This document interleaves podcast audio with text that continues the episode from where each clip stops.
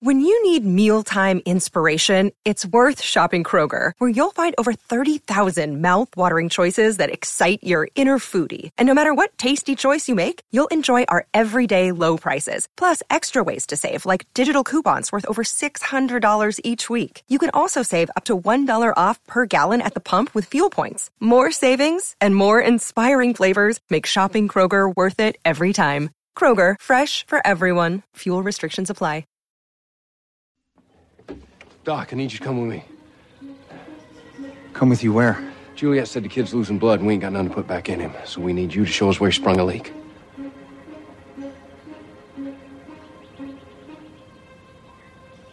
No. What? No, I'm not coming with you. If you don't come with me, Jack, that kid's gonna die.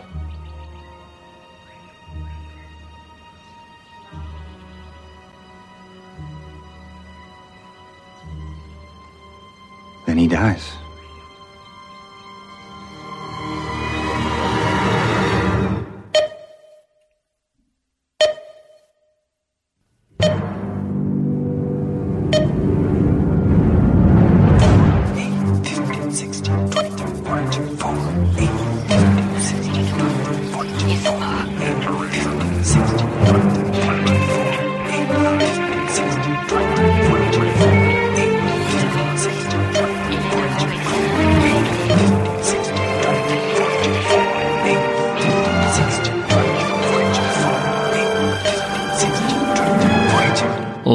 Is over, but we have to go back down the hatch. It's the Lost Rewatch podcast here on Post Show Recaps, talking season five, episode 11. Whatever happened, happened. I'm Josh Wigler, Mike Bloom. I'm going to need you to come with me. We got a podcast right now. No. What do you mean now? Then then the air dies. then we get dead air if oh I don't come God. with you. Uh, no, that's next week. Dead air is dead air. Uh, this is whatever happened happened where we just uh, talk about Lost for uh, somewhere in the range of two hours, I would expect. Never Uh, past 108 minutes. and no stopping down, no editing anything out. Whatever happens, happens. Right, exactly. It's completely live to tape. Yes. Nothing ever gets edited out in between. LTT, live I- to tape together. Or dead air alone? Edit Oh, alone? man. No. Okay. Let's edit that out though. Let's make sure I'm putting a note down. I'll definitely remember to to edit this part out and we'll just uh we'll This is gonna be like your Faraday notebook where you come back and you're like, "What did I mean when I wrote that down?" Oh yeah, that was always my notes. Anytime I did anything journalistic, uh, like I, would, like, I would go to a, a screening for like a movie review, and like I had all these notes. I have no idea what I just wrote. No, down. I think we we were very lucky to live in a day and age from a journalistic perspective where like recorders and other things existed. Whereas I think back in the days when I see a lot of you know reporters with the press stickers in their hats doing the shorthand, and I'm like, I would have just been the worst of that. Not only because I can produce chicken scratch, but like I would not remember any of the shorthand I took down I several minutes it. after the fact. no, fact. I would have loved it. I would have. I would have worn the heck out of one of those hats. It would have been great. It would have just been amazing. But I if should you, make. I mean, the problem is if you're concentrating more on the hats than the job, that's the issue. Uh, yeah, but the hat does a lot of work for me. Anyway, we're getting really lost in this. Is whatever happened happened. This is uh, the eleventh episode of season five, following immediately on the heels of the major cliffhanger last week. And he's our you,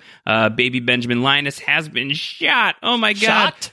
Uh, no shot. He's been shot. Uh, he's been shot. Who's going to make the sandwiches now? Turns out it's going to be Jack because he's going to refuse to do anything else of substance.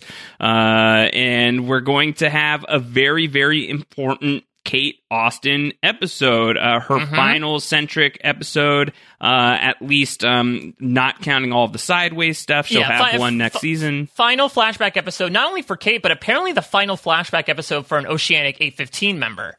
Uh, you know, obviously we're going to get Hmm. Yeah. Dead is Dead is Dead and Some Like It Hoth and the Variable are all flashback episodes, but around non-Oceanic 815 members. So we talked last week about Very how fitting, Mike, considering she was the first. yeah, exactly. So I think it's it's a fun bookend, and I think this is also a representation of us sort of again filling in those blanks. This is going to be a big fill in as to what Kate did, uh, not that episode, but what she did in those three years. You know, outside of all the Jack stuff, which we got into a bit during. Uh, there's no place, not there's no place like home. Uh, something nice back home. I mean, let me also bookend the Kate episodes with the very first Kate episode we talked about, Josh, Tabula Rasa, because I think it has been settled, not to get too much into the points of it all, but I think this is the best Kate episode by the numbers. And I think that's because the key to it is because this is probably the best on island storyline for a Kate centric episode, IMO. Yeah, I'm just trying to go through that real quick. So let me let me Um, run it down for you. So yeah. we have Tabula Rasa, whatever the case may be, Born to Run, What Kate Did, uh, and then we have I Do, Left Behind, hey, You're an Eggtown Baby, and now this. The Yolk's on you. Yeah, I would certainly put this top three at the very least. Like, I think that this, for me, um, uh, like the only two that would maybe compete with it off the top of my head are Tabula Rasa, just because it's so classic, and the story of the Marshal is like such a survival story, and so early Coca Cola classic Lost. um, and then I, I do enjoy the urgency of like the raft launch era and how that is like launching us towards Exodus. Um, but really, like, I don't even know why I'm saying these words because I think this is definitely a better episode than those. Uh, I think that this is for sure the best uh, Kate episode. Um, this is one of my maybe the, this is one of my uh, favorite acting uh, moments in all of Lost. Uh, comes in this episode. Certainly my uh, all time favorite um, Evangeline Lilly moment in the entire series. I think uh, a a series best performance from her, uh, potentially a career best performance from her um, during her final flashback scene. Which I've said before, like I cannot watch without crying, uh, and that included like ripping the audio for this episode. like I had to like go back and do that, and I was just like so weepy. Um, I really love it. I think that this episode does have like a little bit of like um you know it it it benefits from if you can like sort of like if you can i don't know about ignore um if you can like interpret it differently than what some of the characters are trying to tell you about what to think. Um because i think that that's very possible and i think serves the it is like be- in better service of the character than some of what the episode is trying to do. Uh, like cassidy is really trying to sell this narrative to kate um, and therefore, you know, arguably the show is trying to sell this argument that Kate, uh, you know, only took Aaron and only raised Aaron because she needed a, like a salve to stop the hurt from Sawyer not being there. Uh, that this is all because of her feelings for Sawyer. Um, and I think that sucks uh, if that's like if you accept that as canon like if you can't get past that like i totally get like not being thrilled with this at all. I think that the performance and like the declaration of i'm going back to save your daughter to find your daughter feels like the truth to me and feels like the real answer and feels like what she's all about and how she's energized and how motherhood has changed her and how parenthood has changed her and what her true priorities are. And i don't think that that has to be independent of caring about Sawyer or like caring about like what that you know what that connection meant or even still means to her but it doesn't meet it doesn't make it the priority. It doesn't mean that's the driver of her story. Um, so I I choose to read whatever happened happened in my way uh, and as a result it has uh, it has landed with me really really hard uh, the last few times that I've gone back and and watched it. This one no exception. I mean, I think like it or hate it, I think we can say that this episode makes the love quadrangle dead and dusted. Right? Yeah. Because I think what whatever happened happened has to accomplish is what the ending of LaFleur implies, right? Where it's like, okay, Sawyer has moved on. I don't know if Kate has. What happens when they're back together now? You know, will that tension resolve? And while, again, I'm not a fan of the love quadrangle in general, this is almost like a necessary evil to have to go through and really explicitly state in this episode nope, we're done with Sawyer Kate. We're Yeah. done with the hints of Jack Juliet, like, at least in this reality. We're going to move on to our separate places. So that when we do get like the Sawyer and Kate stuff in season six, at least in my opinion, it always came across as more platonic. Uh, and I, I do agree that I think the best read from this episode is, you know, Kate don't need no mans. Uh, that she came back to the island. And I do think that maybe this episode, it's a really excellent episode. I think it suffers a bit from the fact that this entire time they're trying to lead you along to the fact that it was Sawyer. And then when they do that surprise reveal of Aaron, while it is impactful, because they had to keep that obscured for the entire episode, it does rob us, I think, of some opportunities to get, you know, Kate's sort of impression as to why she did truly come back. We talked in the last episode, right, about how she was asked, why did you want to come back? And she's interrupted. We don't get much introspection in this moment as to why Kate does what she does. That's actually going to become more of a highlight in season six when Squirrel Baby Claire ends up being brought back in right now. But I think it's it's a good it's a great message to impart onto the character that I am frankly a little sad they did not commit to fully.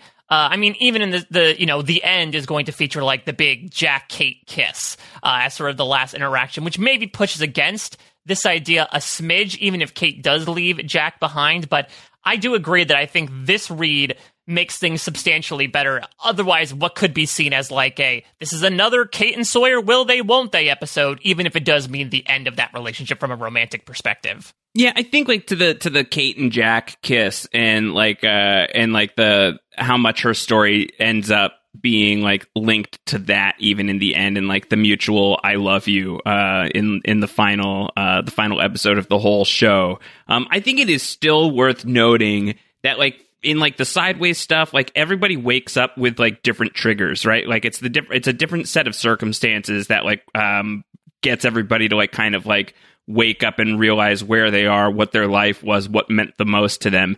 And for Kate, it's not Jack, you know? Uh, and frankly, even Yeah, for it's- Jack, it's, it's- not it's Kate. Aaron being born. It's Aaron being born. So, like, the show's final statement on Kate and what was, like, the meaning of her life and what was the most important thing to her uh, is is this child, is this boy, is his birth, is him being brought into the world.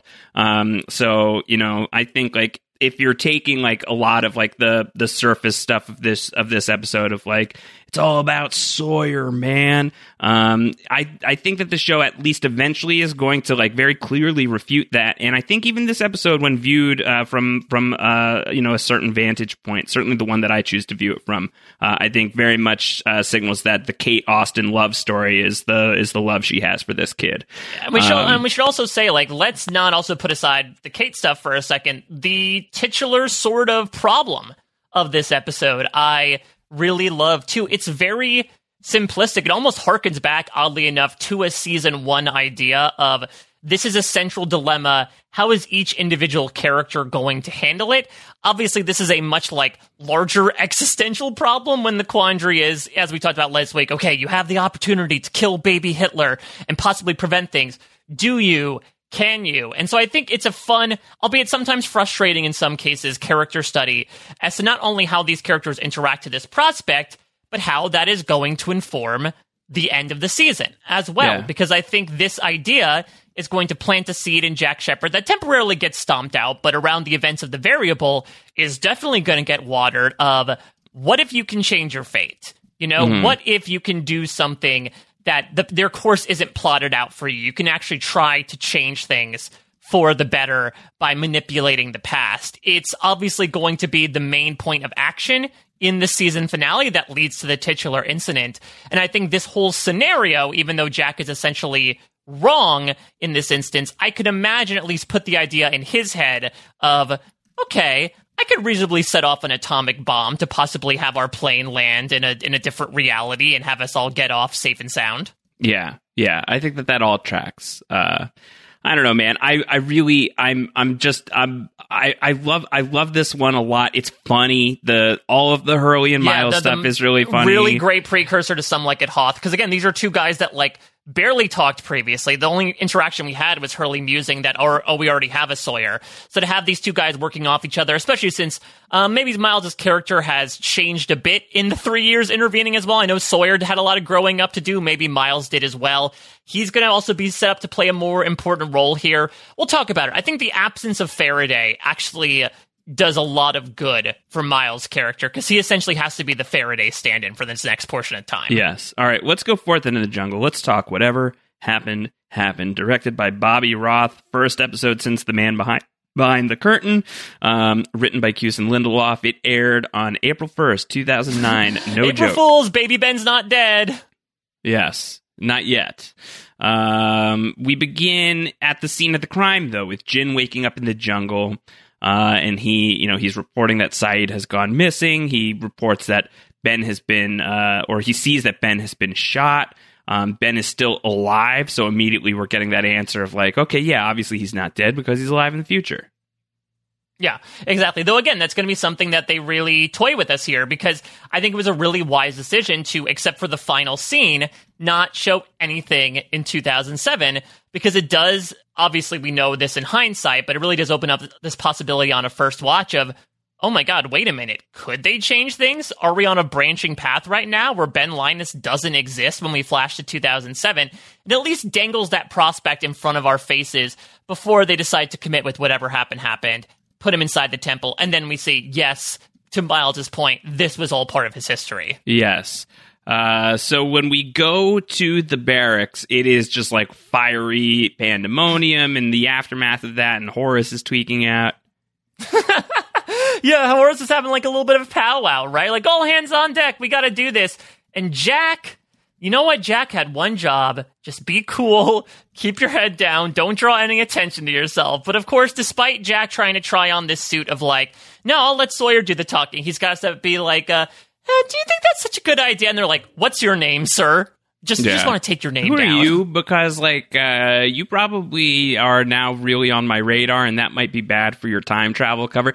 This is not a great Jack episode. Um, I think it's important for his character arc. Like I think Completely. it's good for his character arc. So it's not like I'm saying it's a bad episode for Jack at that uh, standpoint. But I think like um, Jack doing some things that like I don't know. I don't know that I would do some of the things that Jack's doing here, and frankly, in some of the immediate aftermath of this episode.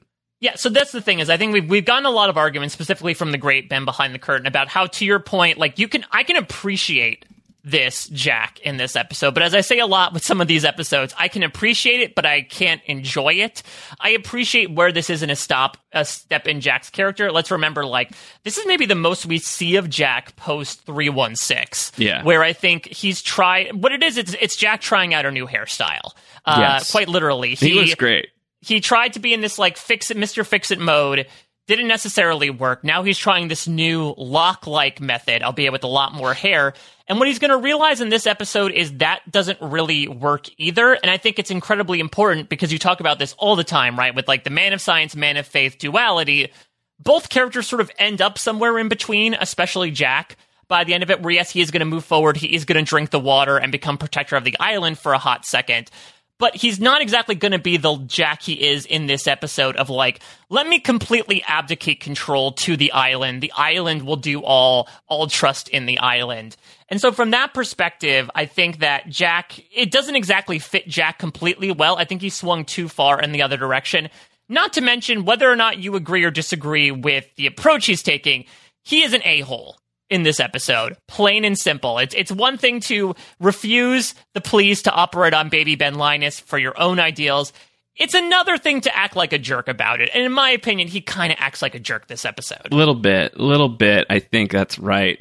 Um, this is all going to be uh, interrupted when when Roger and Kate are going to have a moment because they're both part of like uh, they're they're dealing with like the she's part of the motor pool at this point, right? And and Roger yep. is the workman, and uh, he's like, so they just like stuck you in a random job. She's like, yeah. He's like, yeah, it's what happened to me. It's Like, yeah. Nah. So I mean, we'll get to it later. I think th- I think we can appropriately slot Kate Austin 1977 version in our Kate Austin pseudonym thing.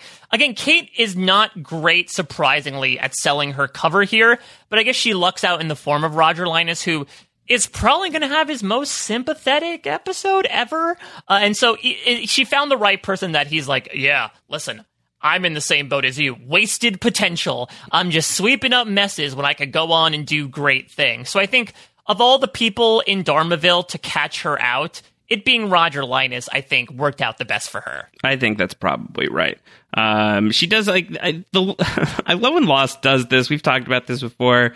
Uh, what's your name? I'm Kate. What's yours? I'm Roger. Roger Linus. Uh, let me just be very clear to, to, to just like say again, Linus. Uh, you know yeah. Ben Ben Linus. I'm his father. And this is a it's great me, Kate and Juliet episode. They both have great poker faces. We experienced this with Juliet a couple episodes ago when it's like, oh, I want to name the baby Ethan. And when Kate hears Roger Linus, she just gives the complete poker face, right? She's not yeah. doing the Sayid like, oh, but, but, but, but what? Yeah. Uh, she does a really great job of just holding composure while inside being like, holy shit, holy shit, holy shit, it's Roger Linus. Yeah, it's really funny. Um, so then Jin shows up with Ben, and this is when Roger starts falling apart. That's my kid. Yeah, I, I love his delivery of "That's my kid," specifically D A S S, my kid. Yeah.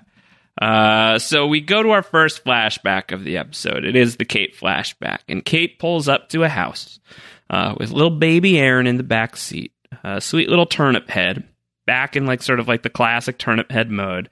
Um, and she's you know uh, cradling him and walking to the door. She's singing "Catch a Falling Star."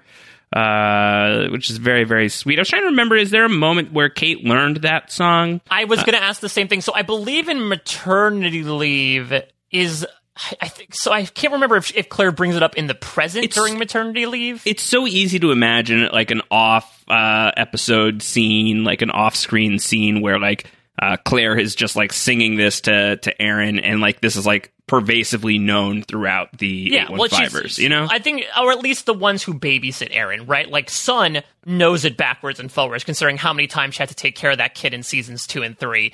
Kate, you have to imagine so as well, back when she was Claire's biffle. So yeah, I can imagine that even if we didn't see this on screen, it was at least extraneous information that Kate would have known of, and it's also a sign of like you know, Kate, this this episode's really going to highlight that we saw a bit of this in There's No Place Like Home, right? The image of Claire pops up in Aaron's room according to Kate's vision.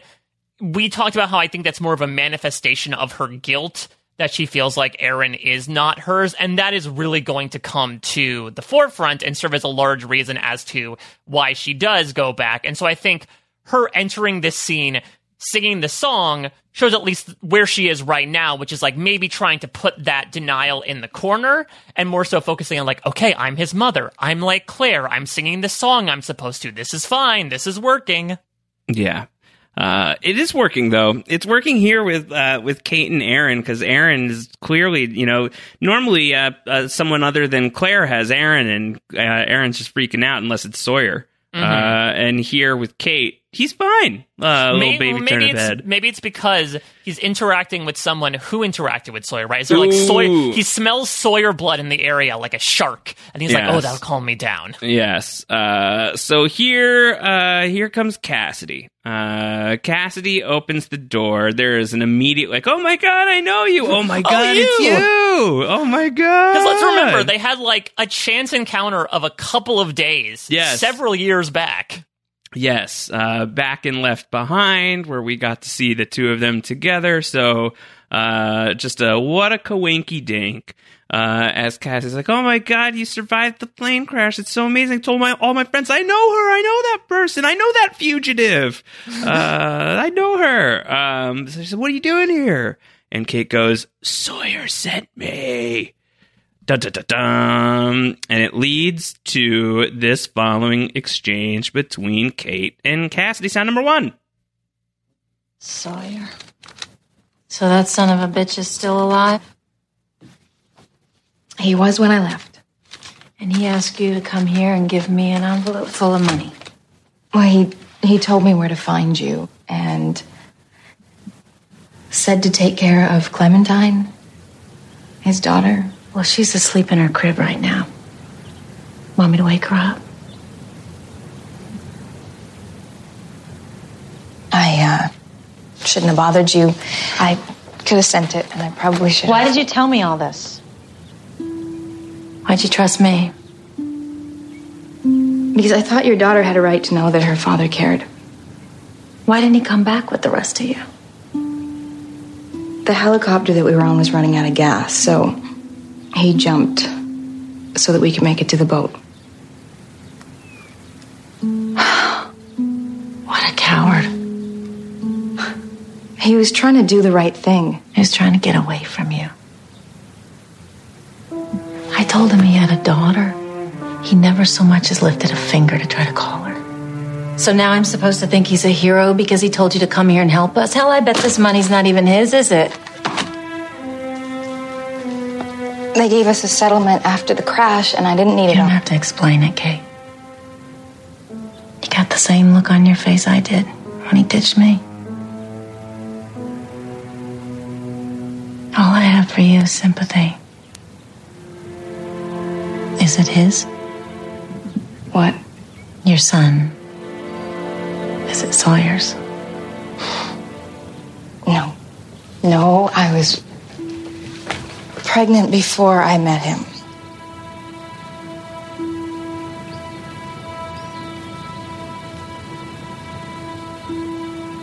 That's not your baby, is it? Kate, you just told me that you and your friends cooked a story for the whole world about what happened on that island. So you tell me the truth about that? Why are you lying to me about him? Because I have to.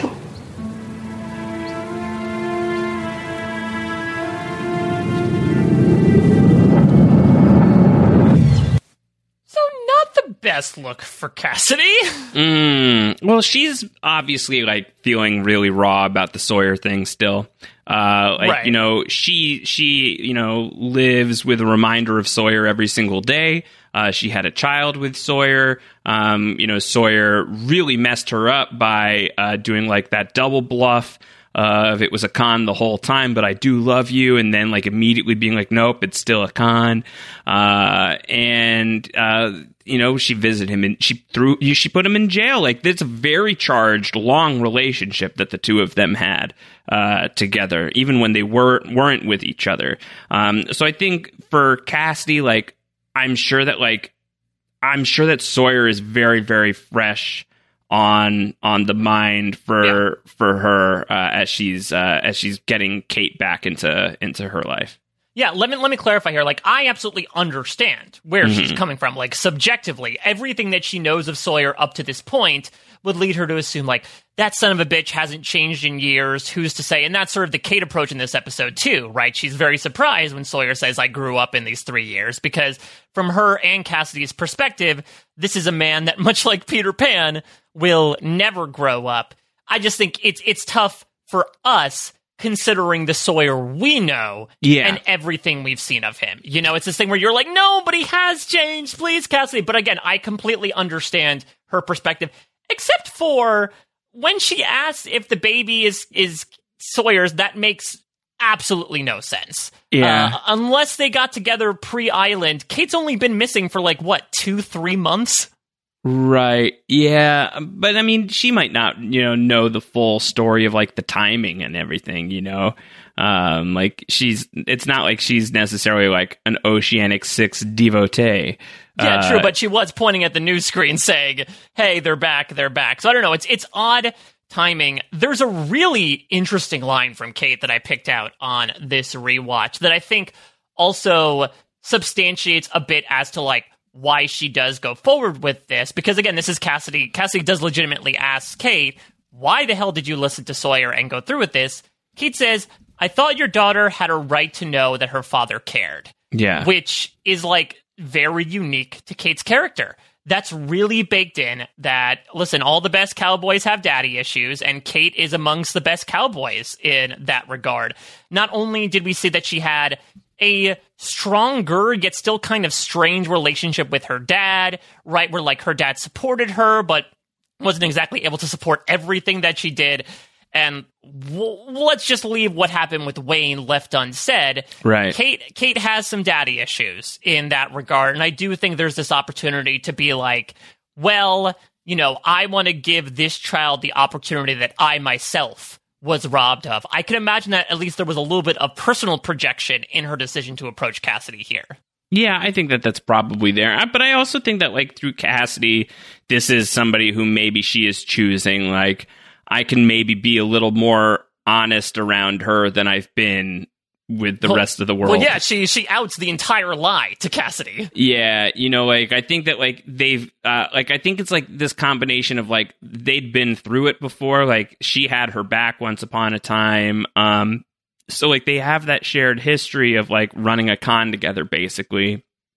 But also like the island destiny thing of like it's it's it's impossible to ignore that we both know Sawyer. You know, it's impossible to ignore that we both have this same person like at the at the center of our vortex. Like if anyone's going to understand it might be you.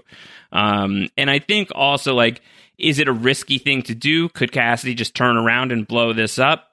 For sure. Uh it's definitely on there, but I think oftentimes when you are in like uh, in danger anyway, or uh, you know, behaving dangerously or behaving uh, you know in a risky manner. I think you can often do like risky things that will expose you to being uh, to being uh, caught or the thing blowing up. Uh, I think that there's probably like some subconscious stuff that's going on here with Kate uh, that makes this whole interaction. And I know for some people it maybe doesn't like land super well. Like, why is Kate all of a sudden like uh, like sharing the Oceanic Six secret with an outsider and this person who she really barely knows of all people.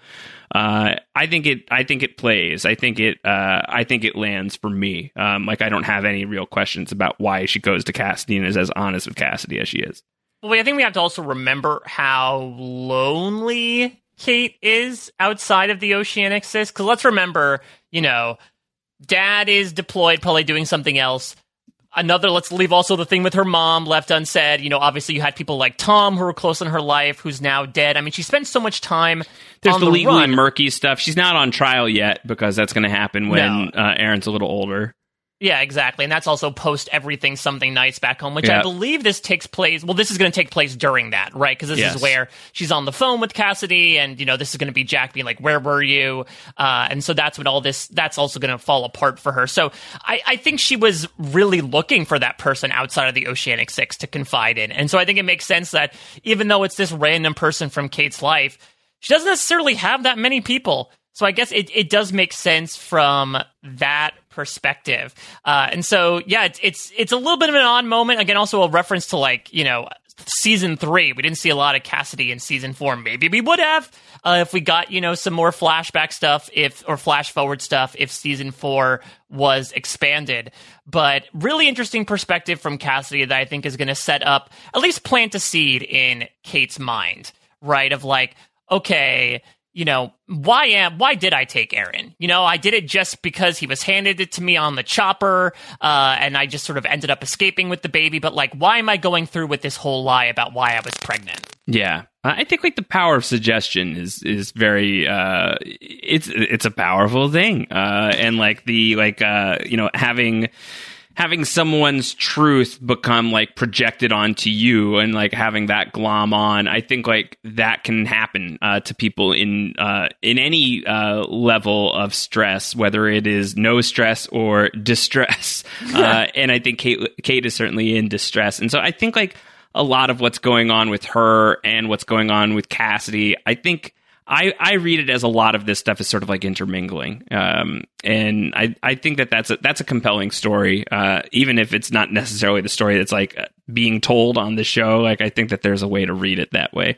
Um, back on the island, uh, Sawyer is watching security footage to see what the hell happened to Ben, and Kate shows up. She's like, "That kid was Ben. That's Ben Linus." And Sawyer's like, "Get out of here! What are you Yeah, doing? You don't just again- waltz into here. I'm in. This is not good."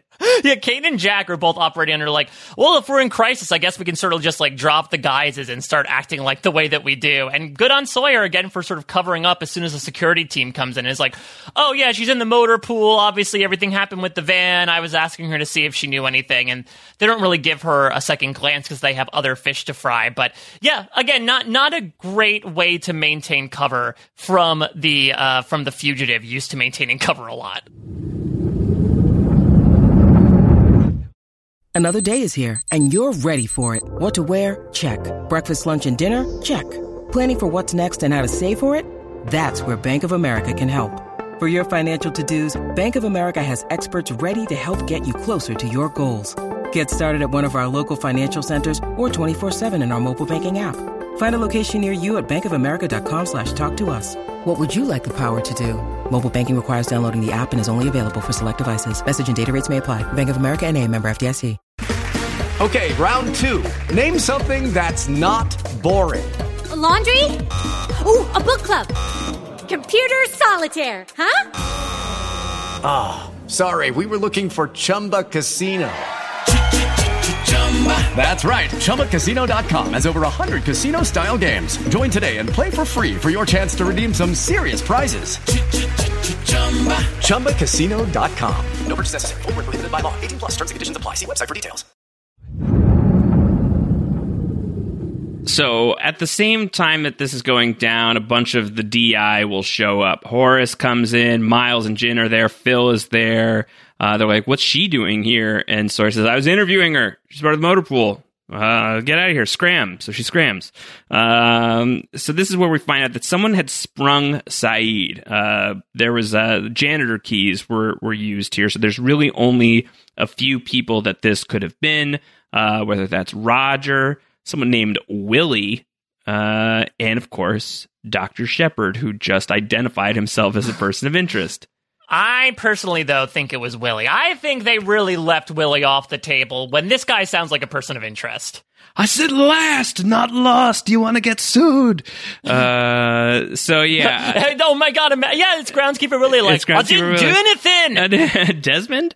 Uh, yeah, so uh, uh, Sawyer's obviously concerned. This is not great that Jack is on people's radar. So he's going to have Miles um, round up uh, round up the posse. Uh, like hold them down while this is all like supercharged. Like we don't want them wandering around uh, in case uh, they break something. They're an Eggtown baby. Uh, we do not want to go to Shell. Um, I think it's around this time that Roger shows up and his his keys are missing. He's like, oh yeah, I must have left them in the house. And it's like, okay, well, this really lines up with baby Benjamin Linus uh, that he must have taken those keys. Yeah, exactly. Because Sawyer's Roger's going to be frazzled outside of the infirmary. Say what you want to about you know the way Roger treated Ben before. He does seem legitimately shocked, not shot, about his Mhm. son being shot. And so this is when Sawyer's going to go, you know, meet with Juliet while she's in the middle of surgery, and basically be like, uh, "Hey, uh, hey, Roger, uh, give me your keys for some reason." And Roger falls for the trap. Right? It's like, uh, oh, must have forgot them at home. And Sawyer's like, "All right, well, I thought I was going to narrow it down, but I fingered the target Yeah. right here." Yeah, bingo, bongo, boom. That's the guy. Um, Juliet is doing the surgery on Ben. It's not going great. She needs a real surgeon. It is a little weird that the Dharma Initiative does not really seem to have that still.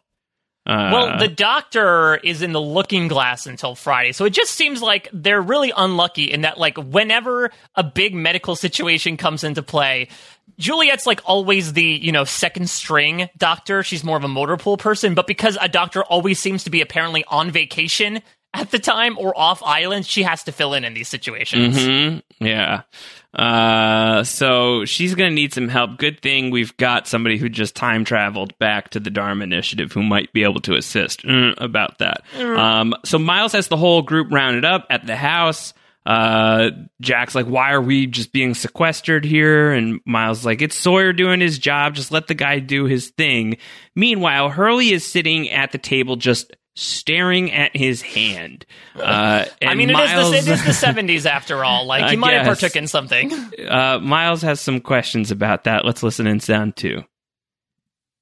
What the hell are you doing, Tubby? Checking to see if I'm disappearing. What? Back to the future, man. We came back in time to the island and changed stuff. So if little Ben dies, he'll never grow up to be Big Ben, who's the one who made us come back here in the first place. Which means we can't be here, and therefore, dude, we don't exist. You're an idiot. Am I? Yeah. It doesn't work like that. You can't change anything. Your maniac Iraqi buddy shot Linus. That is what always happened. It's just, we never experienced how it all turns out. It was really confusing. Yeah, well, get used to it. But the good news is that Linus didn't die. So that means the kid can't either. He'll be fine. Didn't look like he was going to be fine. What if you're wrong? Well, if I'm wrong, then I guess we all stop existing and none of it matters anyway, then, does it? Incredible explanation. Yeah. Um, I think that Miles' explanation here is better than the explanation he's going to give later, to be honest. I think the explanation he gives later, like, he really could have used a Faraday here to, like, uh, simplify the, the metaphors a little yeah, bit he, better. he needs some sort of example. No, because I agree. I think that I actually will disagree here with Hurley. Uh, I think that the way Miles explains it here is not confusing at all. I think Yeah. it's very straightforward. Of like, yes, we may be back in time, but this is our own personal timeline that we haven't experienced yet. So like we're still living it out. Yeah. Uh, it's it's not that we are now like you know we could change everything uh, because then for then therefore preventing our own existence. We've always gone back in time. Uh, it's just that we have not experienced that yet. Yeah, how do you explain this in a way that is like really clean and easy to follow? It is a tricky question, you know. How do you like? Do you tell her like, uh, so uh, we we've traveled back in time and we're still alive. This is our present. If anything happens to us here, that's the end of our lives. But what you experienced back in 2004 on the island was built on the history of whatever we're doing here in the 70s. Yeah, I, Uh, I think a really clear cut example actually you could do is like take I don't know, take like a a, a chocolate bar uh, and from Hurley's you know perspective, divide it into three parts and say, okay, this represents your life. This represents your life's timeline. We're just going to take this last end and shift it back to in front of section one you know, your timeline hasn't changed. This is still your timeline from life until death. It's just that the last section chronologically takes place in a different time than it did the other times. It's so hard. It's so confusing. Like the candy theory is the best. I think I like the I like the candy vibe, uh, but it is still hard to like figure out, and especially like they're all like going through this right now. I think one thing that I love about this is like earlier in the season, it's Sawyer and Miles and everyone who are totally confused about what's going on. And now that three years have passed from all of that, like Miles and Sawyer and Juliet, if not are the experts on this, they're certainly like used to it by now. Yeah. Uh, so like the confidence with which Miles uh, articulates what's going on to the group, uh, I think is uh, is is a really great character note. Yeah, I think, and that's why I think like their impetus in this episode is not necessarily like, oh my god, we have to prevent Ben from dying because that's what always is supposed to happen. It's like, no, we just need to like keep our cover because we could die. And then if we die, it's not like we can't die because we've already been in 2004, right? Like this could be the end of our timeline as we know it. So we're more so looking out for ourselves and our own cover than it's like preserving the timeline in a manner of speaking. So do you feel the lack of Faraday here, though? Because I, again, I mentioned it before. I like how Miles is serving as a conduit here. It does still feel a little strange that Faraday is absent after he has sort of imparted this knowledge onto everybody. Yeah, maybe to some extent. Um, but I think that if you have Faraday back, I think that lessens the impact of his return. I think one of the powerful things about his return is that it's so short lived. Uh, That Mm. he he comes back and it's like, oh, uh, just when I was like thinking that he would like really be here, uh, turns out that he's just here for like another five seconds. So I think like it, it his his later return just adds to the urgency of like the final portion of the season. That I feel like you kind of you almost benefit from Hurley being like confused here because the viewer probably is as well. So like if Faraday is here, he probably like tightens this up for Hurley pretty quickly. Miles is mm-hmm. not supremely qualified to do that. So like you get Yeah. to still have this tension here. Well, it also doesn't help that I think Hurley is taking the Back to the Future route of time travel instead of the Bill and Ted route, which the Back to the Future route is is this idea of like branching timelines, right? Yes. String theory of okay, if I change the past, and that means the future will change. Bill and Ted was more so like, no, whatever happened happened. You go back in time, and you're the one to put the garbage can, you know, to fall on uh, Ted's stick up the ass dad cop at the end of it because you were the one to do it in the first place. Right. Uh, it's more so you making the causality as opposed to like you causing something that makes it spin off in a completely other direction. So I can understand there's a lot of different theories of time travel that come in through pop culture. I think Hurley was looking at the wrong lens here. I think so too. Um, all right, so Sawyer bursts in. It's what we heard at the top of the podcast. Uh, the kid needs help. Uh, he's springing a leak. We need to know where he sprung it from. I love that uh, despite not working in the motor pool, Sawyer refers to Ben as basically a car. Of like, Yes. ah, I sprung a leak. We don't know how to patch up the oil here. Yeah, uh, but Jack says no, not going to do it. If that kid's going to die, then he dies. Uh, very Ivan Drago of him. If he dies, he dies. Uh, so that's where we cut to commercial. When we come back, we're going to have Kate really uh, exploring this with Jack of like, what are you going to do? Let this kid just uh, die here? And he's going to have his own philosophy on it. Let's listen in on this one. Sound number three. Let me just quickly say uh, Apollo Bar Creed. Mhm. What are you doing? Making some sandwiches. Figured everybody'd be getting hungry by now. He's just a boy, Jack. You can't just let him die. You heard Miles. We can't change what's already happened. This has nothing to do with me. Unless you're the one that's supposed to save him. 30 years from now, that boy's gonna be a man. That locks me in a cage because he needs surgery. And then you're gonna come in and you're gonna beg me to operate on him. Because he's threatening to murder Sawyer. I've already done this once.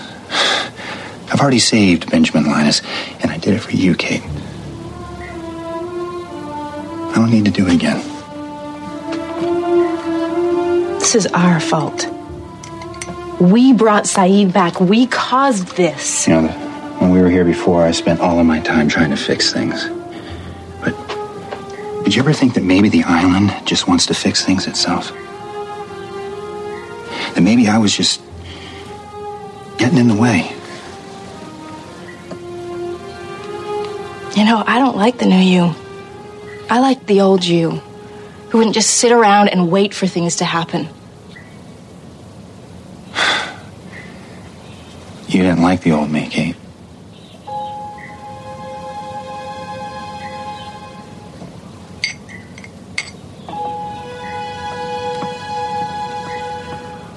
She did. She, did.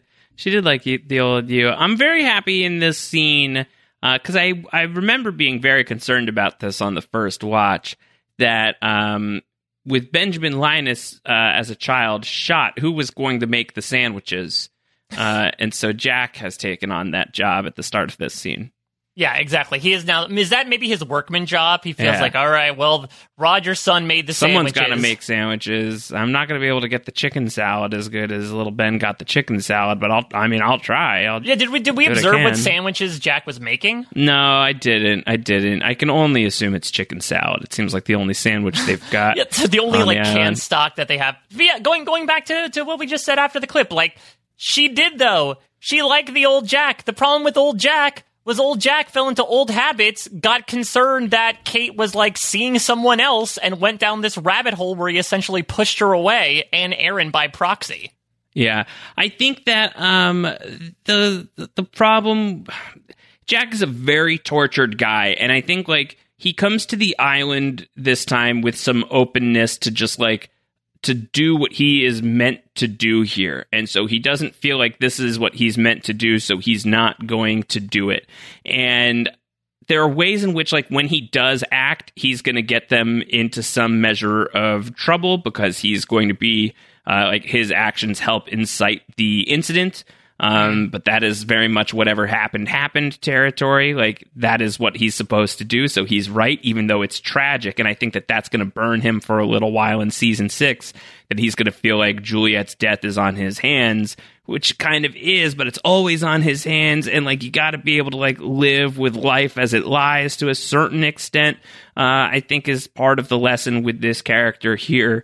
It's hard to find like the right answer with Jack in this moment, but I just think it's fascinating that, uh, Kate was put in a cage by Benjamin Linus. Uh, and she wants this kid to live. Juliet went through everything she went through with Benjamin Linus. She wants this kid to live. Sawyer was in the cage too. He saw what he did to those bunnies. So, so Uh, Sawyer was like had his life, albeit falsely, but still threatened over the course of an episode by Benjamin Linus. Uh, but Jack, who like made like some relative truce with uh, with Ben at one point in time, uh, is not going to is not going to assist here.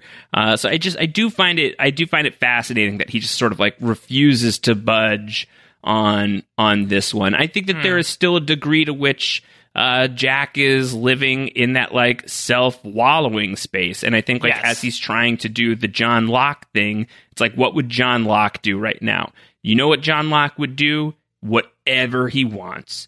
Uh, and what I want to do today is sit in this barrack, eat a sandwich, take a shower. That's about it. I do not want to do surgery today. So that's the thing is that like I think Jack's thinking about it from that perspective is correct. If he's like, well, if whatever happened happened, if I don't do surgery on him, then I wasn't the one to do surgery on him. It's fine. It'll turn out fine. He's going to be alive anyway.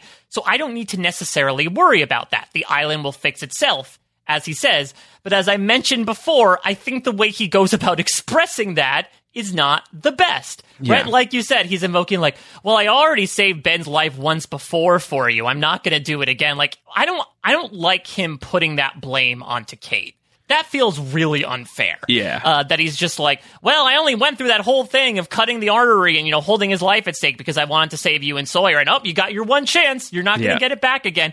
It felt like he was dangling something in front of her. And from that perspective, I think you could still feel a lot of the frustration and maybe overall vitriol that they still have between the two of them from something nice back home or even from like the stuff that happened with 316 right you could this is only a couple days after the events of 316 so you can imagine that jack's maybe a little to'd at uh, what kate did of sleeping with him but then like barely acknowledging him the next day and then leaving so there's a lot of frustration he's getting out here and i feel like it's a, bit unfairly directed towards kate Yeah. Uh, yeah, as it often is with Jack, I think. Uh, this is not anything new uh, by any stretch. Um, Kate's not thrilled, though. She's going to go to Juliet. She's going to offer to give some blood. She's a universal donor. This would have come in handy for, for Boone as well. So she and Jack really could have switched spots back then uh, when Aaron was born and Boone died. Um, uh, I don't know. Juliet's Do you, do you do you think that's true though? Like they didn't test her blood or anything, or do you think that was just an excuse to get her in the door? I have no idea. I'm talking out of my butt. Um, Juliet's like, "Where's Jack? Why isn't he? Why isn't he helping?" And this is where it comes up, where it's like, "Did something happen between you guys off the island?" She's like, "Well, if you consider we got engaged, something happening between the two of us, then yeah, something happened." And then Juliet has that reaction again, necessary, but we're we're ending the love quadrangle. We have to cut to Juliet looking like uncomfortable at the revelation that they were together. Right. Because it's just like, man, it's so weird. Like, this is all very incestual. Um, Roger Linus is going to show up uh, wanting to know what's going on here. Um, I think an important scene for us to, to pick apart. So let's listen in sound number four.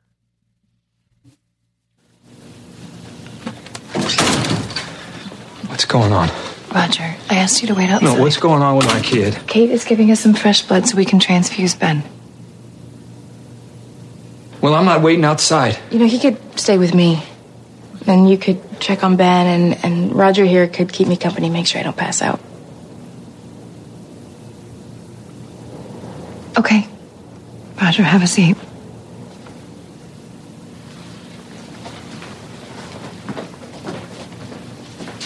Thanks. Sure.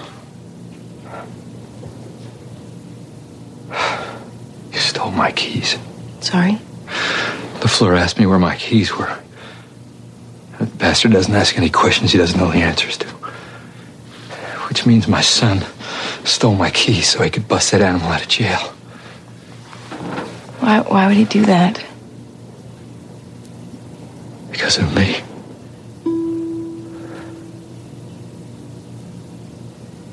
You got kids? No. I thought I was going to be the greatest father ever.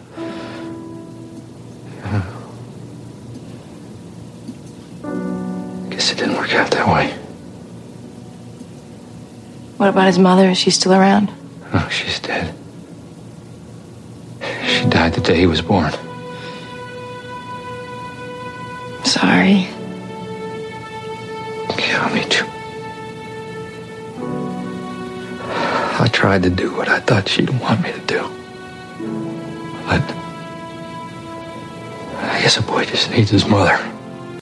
I have so many thoughts. Mhm. Oh, I have so many thoughts, All right. especially as I mean, this is my first time watching this scene as a father, so Yeah, so let's turn the table over to you, Mike. Talk us through it. it's tough because there is at least a part of you, right, that's like, okay, there is some regret on behalf of Roger Linus, right? Like he is reconciling the fact that I pushed Ben away. Clearly, he's starting to put two and two together that Ben was in league with some of the hostiles with the enemy. And at least it's realizing that he's um it's his own behavior. And I appreciate that. And of course, I really, you know, associate with this notion of like you know, I just want to be the best father I can be. However, however, most of the sympathy I garnered for Roger Linus in this scene completely erodes to me in the invoking of his wife and him saying, I was doing this, doing what I thought she would do. I guess a boy just needs his mother. I I really dislike that. I really, really Yeah. dislike that. Yeah. Um, yeah, I think that that's not great. And I think also it's hard to like feel too sympathetic for him so quickly after having watched him smash his kid's face into a jail cell. Exactly. And like, yeah, like you could be like, yeah, I I'm, I'm, can't I'm sorry. I can't get past that yet. Right. You like, know? oh, I'm, I feel so bad for being, being physically and emotionally abusive to my son. That's great. That's not going to erase years of what you did to this Yeah. kid. And then for him to sort of, again, like, excuse it away of like, well, I only did what, you know, I thought Annie would do. I'm sorry. Carrie Preston, like, I do not think she would say, oh, yeah, you better slap the boy around a couple times. You know, really dig into him. I think he, that, I think that little shit really deserves it. And I, I don't know, I personally bristle with the idea of, I guess a boy just needs his mother because I do, look, there are single fathers out there who are killing it each and every day. I have all the power in the world to all the mothers out there. There's a really great important emphasis on mothers in this episode. But I feel like he is like writing himself off by being like, "Well, I did the best I could do. You know, a boy really needs his mother. That's that's the the reason why things failed is because like I needed another person to help with this. It would have helped, but like, dude, you could have done an okay job on your own if you weren't a dick." To be Yeah. quite candid, Yeah, I mean, there's a, there's a lot that goes on that leads, I think, to to Roger not doing right by his kid, and there's a lot of tragic circumstance uh, in you know the birth of Ben, the loss of his wife, like all of that coming to the island, trying to build something better. It not going the way that he wanted it to. Um, like you can you can garner a lot of empathy for the guy, and then like it's all gone when you like watch the way that he's verbally abusive towards this kid, or the way he literally throws him around. Um, like that stuff's just there's no excuse for it. There's just no excuse for it at all, even if he's upset in this moment. Um, I think that it it's you know he's like obviously a very very very broken and flawed character. Um, I think that there are a lot of broken and flawed characters on the show who do terrible things who we probably like more. Uh, Mhm. For example, Sayid Jarrah, who shoots this kid. Uh, and we're still, uh, you know, gonna like bend over backwards to talk about why we love Sayid Jarrah. Um, with Roger Linus, I think like because he is an important fixture in the Benjamin Linus story and therefore in Lost, but is more um uh he's almost more a plot device than he is a character. Uh like his Yes. the way that he treated Ben uh strongly leads to why Ben becomes who he becomes. I think it then becomes difficult to like in these attempts to like humanize him. Um I think that that stuff is is challenging. I think that stuff Yeah. is challenging for me as a viewer to like get on board with Roger in this moment. So soon after what we saw him do, but just even in just like the greater context of his story. Well, the issue too is that when it comes to that redemption, it takes time. I mean, let's look at Sawyer as an example. Like, yes, the audience eventually comes around on him, but he was such a dirtbag in season one. Look no further than those LVP points, and now look at him being the current MVP leader in the clubhouse. But that was due to seasons and seasons and episodes and episodes of character work being done. We can't turn that knob from hot to cold.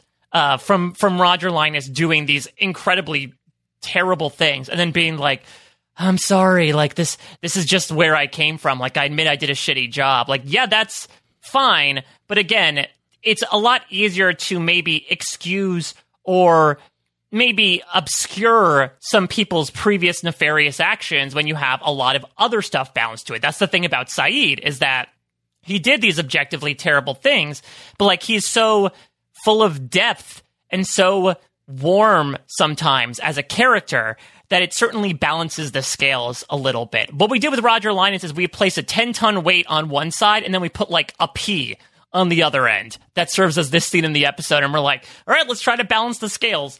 That scale is far, far from balanced. Yeah, for sure. Um, so after this confession, Ben goes into shock from being shot, not shocked. Uh, we go back to the house with Hurley and Miles. It's worth listening, even though I do think that the first one is uh, the better explanation. But I like listening to Miles like get so exasperated with trying to tell Hurley about time travel, and then Hurley stumping Miles. Uh, so let's listen to sound number five. Let me get this straight. All this already happened. Yes. So this conversation we're having right now, we already had it. Yes. Then what am I going to say next? I don't know. Ha! Then your theory is wrong. For the thousandth time, you dingbat. The conversation already happened, but not for you and me. For you and me, it's happening right now. Okay, answer me this. If all this already happened to me, then why don't I remember any of it? Because once Ben turned that wheel, time isn't a straight line for us anymore.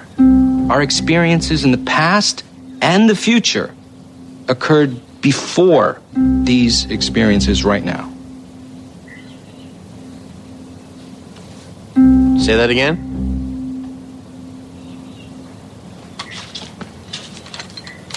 Shoot me. Please, please. Aha! I can't shoot you because if you die in 1977, then you'll never come back to the island on the freighter 30 years from now. I can die because I've already come to the island on the freighter. Any of us can die because this is our present. But you said Ben couldn't die because he still has to grow up and become the leader of the others. Because this is his past. But when we first captured Ben and Sayid, like, tortured him, then why wouldn't he remember getting shot by that same guy when he was a kid?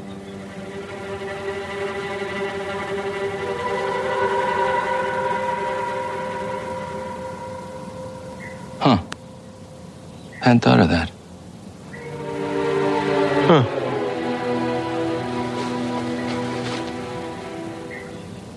This is why the first watch of this episode is is so much fun because uh. we're we're sort of like along for the ride in that regard, right? In the Dharma van, we're like, okay, whatever happened happened. Miles is right. Clearly, like Ben's going to be alive. But wait, Hurley brings up a good point.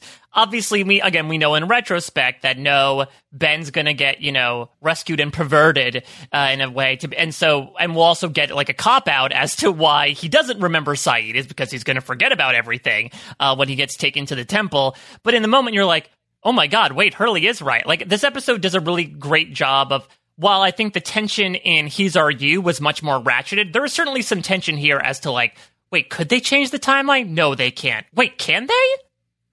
Yeah, I mean, this is here we go. Uh, drink if you had it within an hour. Uh, this is why I think the nuclear option works better. Uh, because like if you if we if we haven't watched Life and Death of Jeremy Bentham at this point, um, you know we it's been a minute since we've checked in on. Uh, I guess Na- Namaste does does have Ben right. stuff So so unless we're saying like, okay, it's going to end with Ben dying, it's like Ben, you know, lying in the bed and then disappearing. Yeah, sure, sure, sure. Yeah, fair enough. But I, I think that the end of the episode will will speak to that better. But I think that like being away from that stuff and being like mostly localized in the seventies here, I think is beneficial towards that stuff.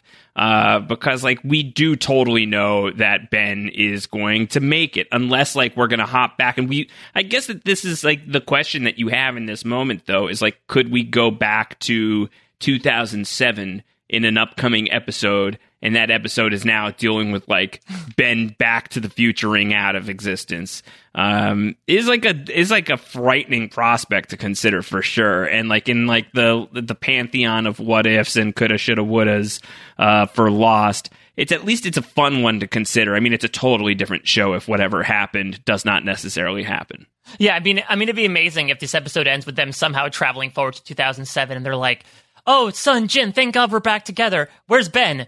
Who's Ben?" And then it's just like lost, and then you really think about like, okay, so then he's been completely removed. What happens from that perspective? But again, it's it's confounding in this moment. I also like really, I laughed out loud at the moment where Miles asked Hurley to shoot him because I I person my personal read is that it's less so about Miles saying I'm here to prove a point and more so just kill me right Yeah. now. Yes. Please just kill me. I'm done with this. Yes, yes. Uh, the exasperation is so real. Um, I I really love the Hurley and Miles relationship. We don't get nearly enough of it. What we do get Mm-mm. of it is very funny.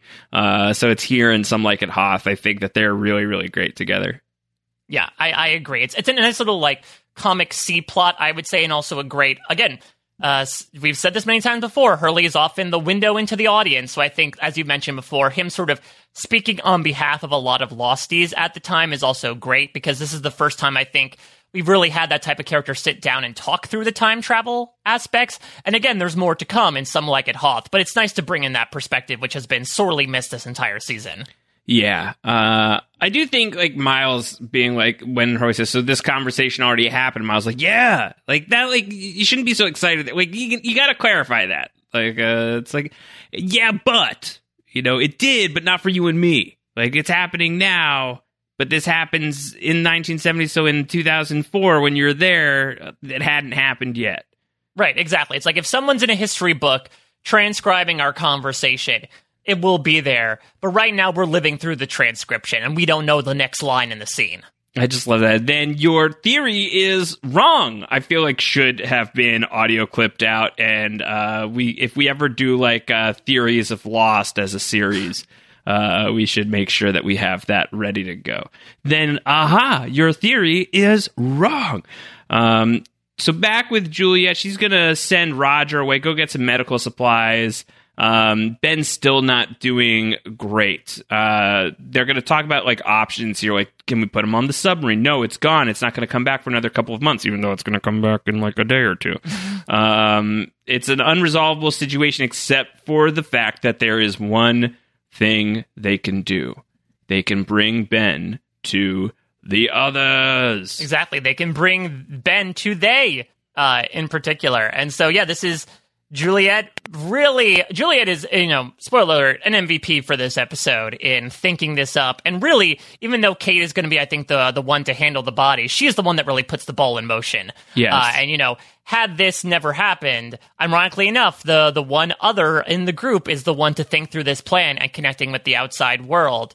Uh, had she not gone through with this brilliant line of thinking, I don't know where things would have gone from there. Yeah, so she pulls it together. I mean, she's pulling deep from the others' playbook. Like, yeah, this is probably a thing that they can do. Uh, so she's going to help Kate get Ben into a van. She's going to come with, except uh, Kate doesn't want that. She says Sawyer would kill me.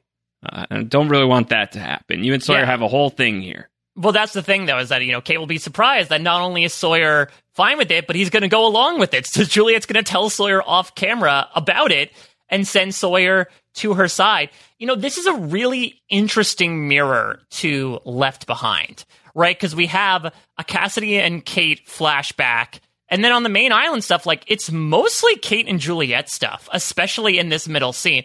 Granted, I think this is a much stronger episode than Left Behind overall. And that's also some of this, you know, the Left Behind had that really fun Sawyer side plot, right, where he becomes a leader. So I think there are, this is an odd sequel to that sort of forgettable season three episode.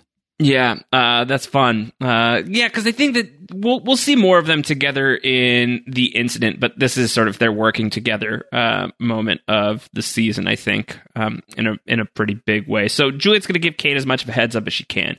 Uh, she's going to drive off in flashback. We once again see the marina scene. This time from Kate's perspective. This is like they said, like, you know what? Let's take the let's take the the first three episodes of season two. Yeah. Let's just spoil that down into one scene and do it Yeah. like four or five times. Yeah, uh, Aaron's thirsty. He wants some milk, so they're going to go to the grocery store. But oh, now he wants you mean, a I think you mean box. a juice box. Yeah, and Yeah. this is very relatable. You know, my son is only uh, a year off from Aaron, but it is very much like, uh, oh wait, what do you want to watch? Mickey Mouse Clubhouse? Great. No, Paw Patrol. Okay, switch on Paw Patrol. Mickey Mouse Clubhouse. Okay, that. Like the idea of t- making a choice and sticking with it, I think, has not implanted itself in the psychology of a toddler at this point. So I very much sympathize with Kate's plight. Uh, Jack gets uh, Jack uh, calls Kate. She gets the phone call from Jack. She's distracted. During this, Aaron goes missing. Uh, she starts frantically looking for Aaron. Uh, she's asking around, "Have you seen this boy? Uh, where is he?" And she sees a blonde woman who looks like Claire from behind with Aaron. Uh, and when she goes, it's not Claire. It's just a kind stranger who was going to put out the announcement for uh, uh, trying to reunite Aaron with his mother. Uh, and Kate is supremely upset, like very, very, very shaken by this moment. Well, well, listen, Kate. I know you were distracted. Uh, do, you should not take your hands away from Aaron's hand. Uh, I know that she takes out, she removes her hand from his grasp to grab the phone, but like, never do that. never do that. I understand you were distracted, but that was a a no no on Kate's part. But again, I think this is a big reckoning moment for Kate you know, I think uh, because I believe the next scene, no, the next scene after this is the Cassidy one. For some reason, I thought it was the next one was going to be the Carole Littleton one, but I do feel like this is a bit of the fuse of her being like, okay, yeah, the issue is I'm still a bit paranoid about the Claire of Right. it all. That there is there is a conscience in the back of my head that's saying he's not yours, he shouldn't be yours. Right. You're living this lie, and I think her somehow believing that Claire has materialized on the island and taken Aaron away, as fantastical as it may be, it's Kate's, you know, paranoia playing tricks on her. It resides as something that could exist in her psychology because she's led herself to believe that's possible. I think it's also though the idea that like if if she believes Sawyer is still alive, which she does, like last I saw him, he was alive. Like then you know it's not uh, a far uh, cry that she believes that uh, Claire is still alive out there. Um, and for Kate, who's already seen this Claire vision, you know, in um, in uh, the season four finale, and is now seeing a version of her here potentially. Um, I think this is like a manifestation of her guilt and like um, uh, whether or not Aaron belongs with Kate or whatever. Like I think like that her that his his birth mother is out there, uh, and she uh, has just been presented with an opportunity to go and do something about it, and she's like running away from that. Uh, and what for? Uh, for her, you know, is it because she's hurt by Sawyer? As I mean, we could just like talk about these scenes. I think in in conjunction with each other right, other. because we're, gonna- we're going to get a brief scene of Kate driving up to the fence, but we're pretty much then going to go into Kate visiting Cassidy. she goes to years later. Cassidy with Aaron. And she's like telling him everything, and that Jack is going back. And Jack sounds like a piece of work. And she explains that uh, that Aaron was uh, was gone. She lost him at the store. She explains about how Claire was missing, so she took Aaron. She had to. He needed me, and Cassidy's going to do the whole "you needed him." Sawyer broke your heart. How else were you supposed to fix it? And so I think like there is an argument that uh, Cassidy is making, and, and and there's an argument for the show making the argument that this was why Kate took uh, Aaron on. But I think regardless of where you come down on that, I think the fact that she is having these visions of Claire, uh, that they've happened a couple of times now, I think that that feels more resonant to me with where Kate's at with Aaron and like why she's running away and and what she needs to start running towards. I also think that we need to speak to the fact that Kate Austin is a very self destructive character. You know, I think it's talked about more so in people like Sawyer. We talked about that with the Cassidy stuff of like, I don't, you know, I may be in love with her, but I almost don't deserve it. We talked about that last week with Sayid a bit, but Kate is someone who I think has experienced so much trauma. I do think there is something as well to her thinking like, this is too good to be true right? Like the life I have led so far has been so lonely. I have been trying to move on. I have been trying to be a better person for this. This is why she wants to also like testify, uh, you know, at uh, in Eggtown, right? Like speak up to the crimes of what she did because she wants to really like put that past behind her and move on. And so I can imagine there's got to be at least like some part in Cl- in Kate's mind of you know not uh do I am I allowed to have Aaron because of the Claire thing? I could also imagine there's a part of Kate thinking, do I deserve him? Of everything that I've been through, he has been such a, a beacon of happiness in my life for these three years. He's been everything. He's been my rock to that point that Cassidy makes. But do I deserve that bit of happiness?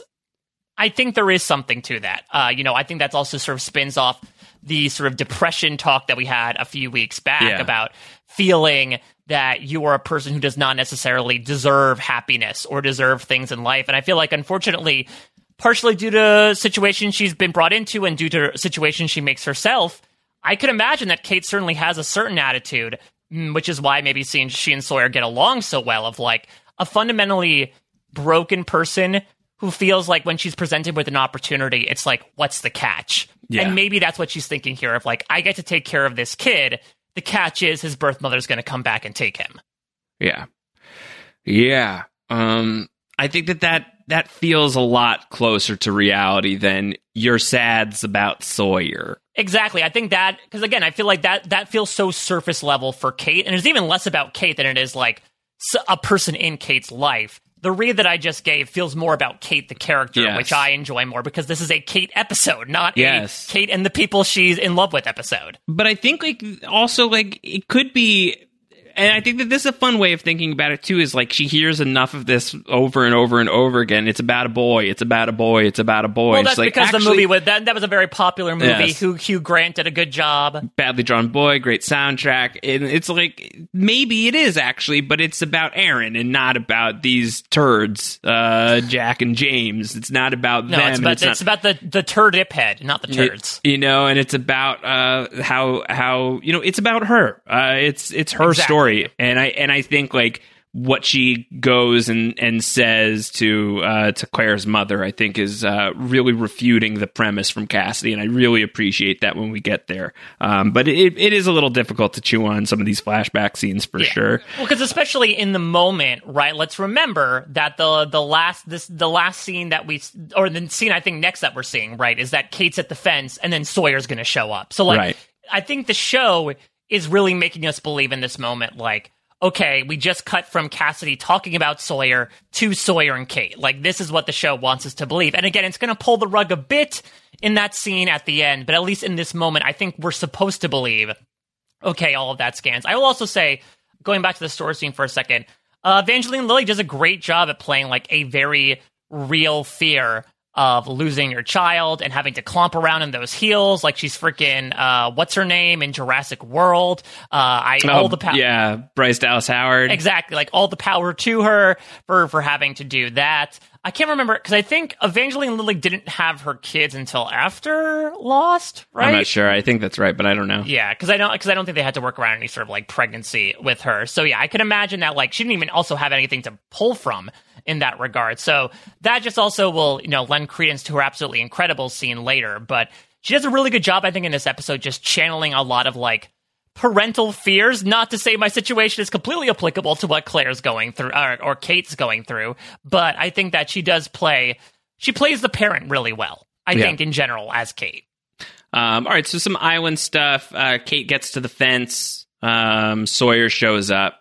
Uh, he's there to help out. Uh, when she asks him, "Why are you helping?" He's like, "Oh, I was asking myself the same thing." Uh, but like, it doesn't matter who he grows up to be. It's still wrong to let a kid die, and that's why I'm doing it. And I'm doing it for Juliet. That I'm doing it for Juliet is maybe like a little triggering for Kate, but just like to stop and weigh in on it as far as Sawyer, the character. This is so consistent with Sawyer.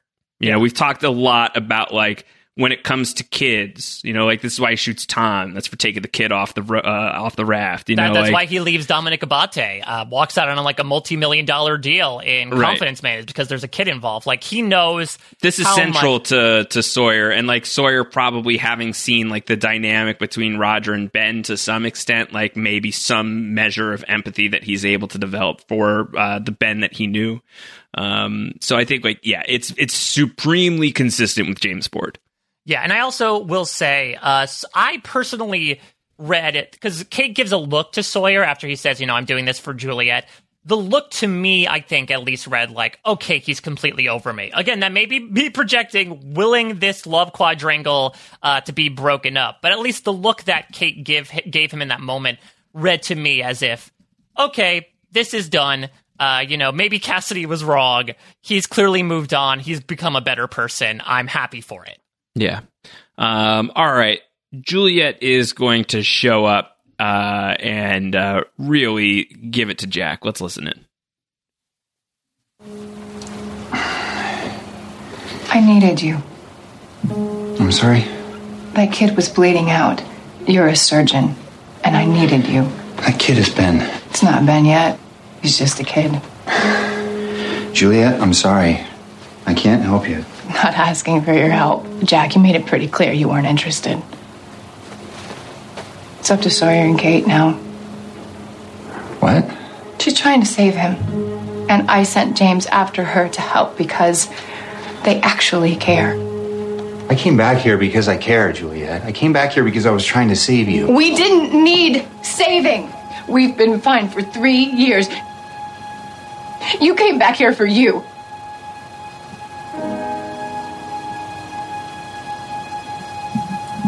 At least do me the courtesy of telling me why. I came back because I was supposed to. Supposed to do what? I don't know yet. Well, you better figure it out.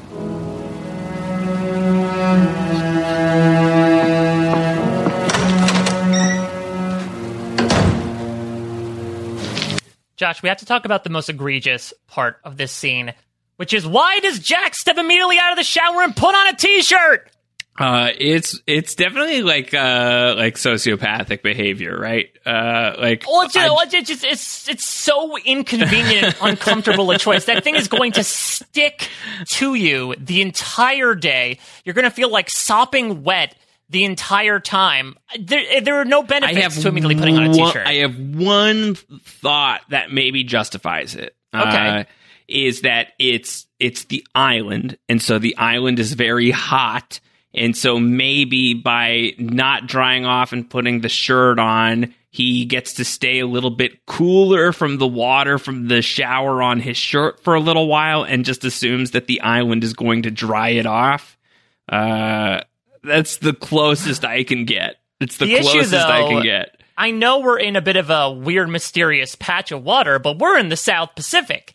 You have plenty of trips there to know how freaking humid it gets. It's not exactly a dry heat. We're not in uh, Las Vegas here. Like, that shirt's going to stay wet all day. And I guess if you want an AC shirt, I suppose that might be the way to go about it. But, like, maybe he just had to GTFO out of the conversation. And that was a sign of it. Like, I don't even care. I'm not even going to dry myself off. I need to get out of this conversation. Maybe it's possible. Uh, I also like how she says it's not Ben yet, and I'm like Juliet, you're mispronouncing beignet. Uh, yes, uh, sorry, we had a Fat Tuesday the other day, Yeah. and I'm just in the mood for it. I burnt my beignets. Yeah, it's not beignet. I never said it was. And that also doesn't need. It's more of a sandwich kid. Uh, this is a, a sad scene between Jack and Juliet. This is a lot of like the reckoning, right? Of like. Uh, we needed you once upon a time. Like, uh, like what's your, what's your whole deal, man? Like, why are you here? Why are you ruining my life? Like, not even just like, why didn't you save the kid? But also, like, what are you doing here? And I will give kudos to Jack here that, like, he is at least, and maybe this speaks to his relationship with Juliet, that, like, with Kate, he'll still put up a front, but he has enough of, like, I don't know, he feels safe enough in front of Juliet to admit, like, yeah, I thought I had a purpose. I still have no idea what it is. And again, he's going to get what he feels like is going to be his guidance towards the season finale. But at least he'll admit to in this moment feeling a bit aimless. Now, I will say, you know, I think Juliet does make a good point of like, hey, we don't need saving. We were fine for three years without you showing up here.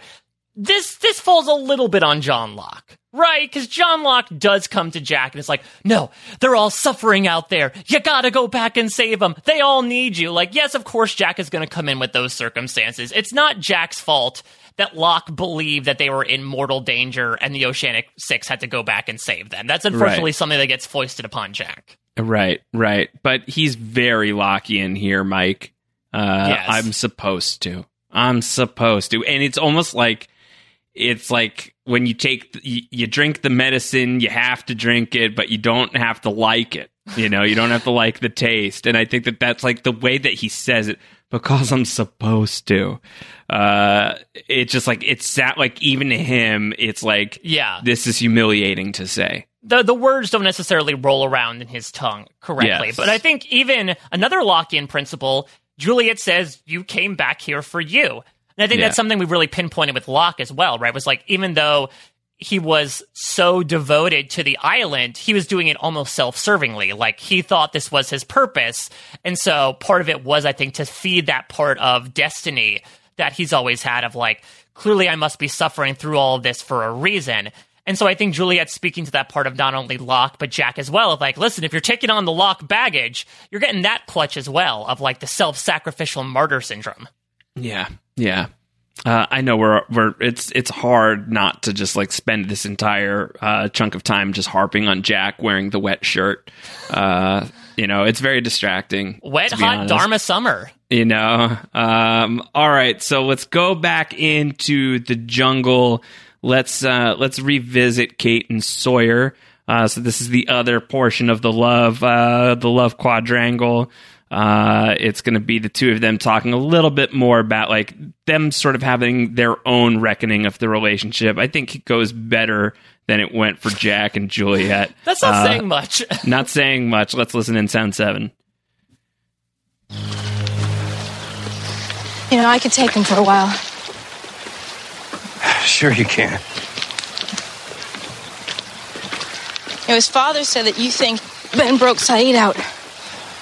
Ah, Kid'll do almost anything if he's pissed off enough at his folks. Is that why you asked me to take care of your daughter?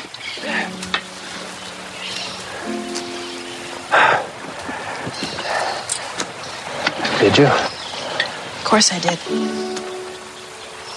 Go ahead and take that back. What's she like? Clementine? Yeah, Clementine. Oh, she's beautiful. Looks just like you when she smiles. She's growing up fast. Already has a little attitude. Bet you and Cassidy had a lot to talk about. She had an interesting theory on why you jumped off the chopper. Yeah, what's that? She thought you were worried about what would happen if you didn't.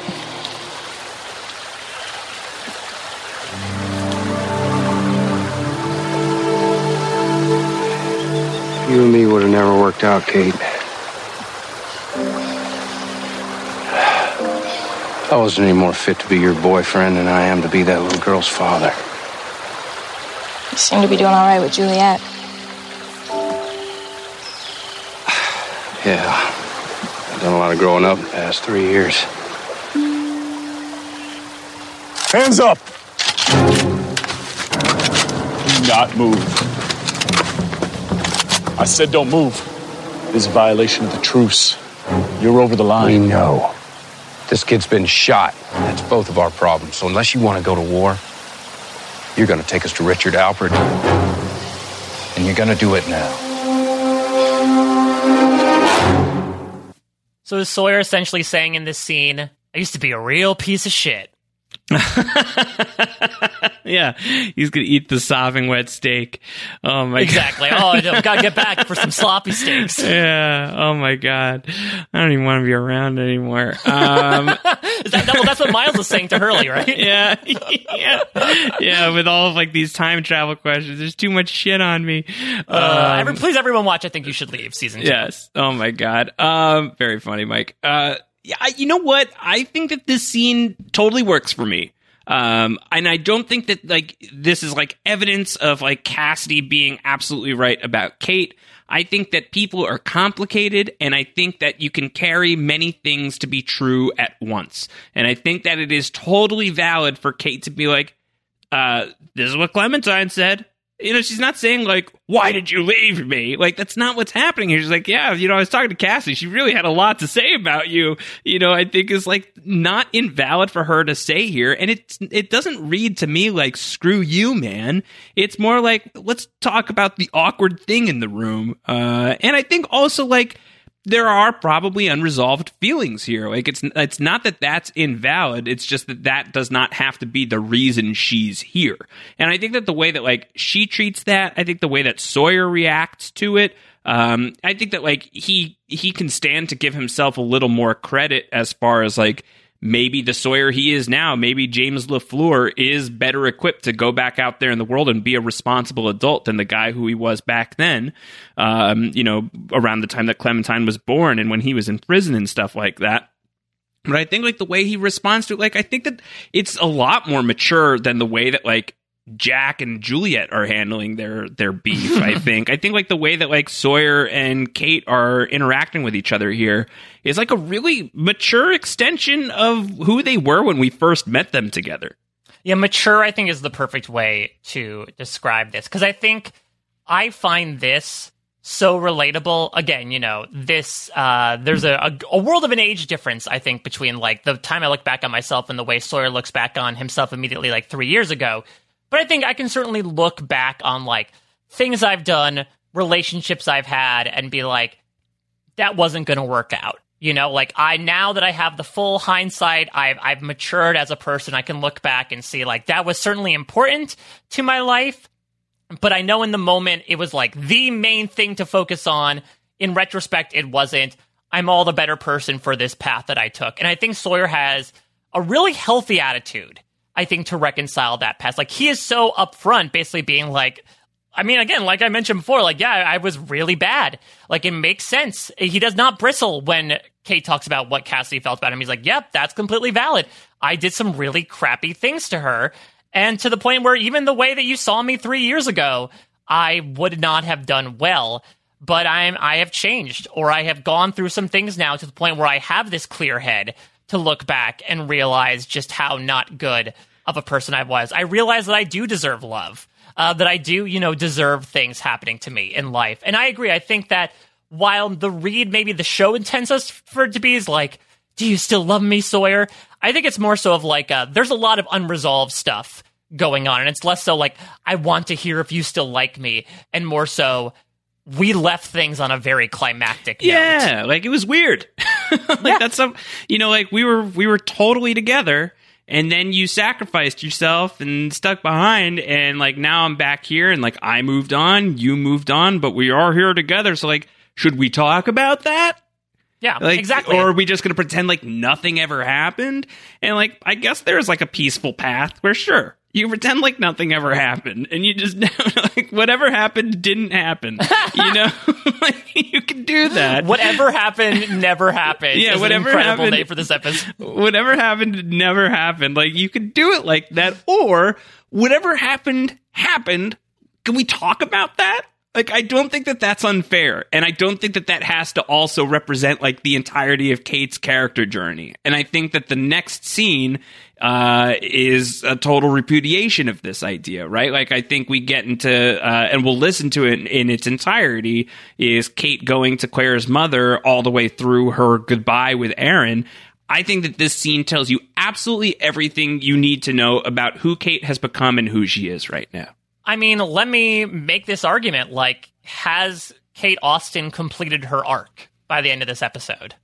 Um, no, because she still has to find Claire.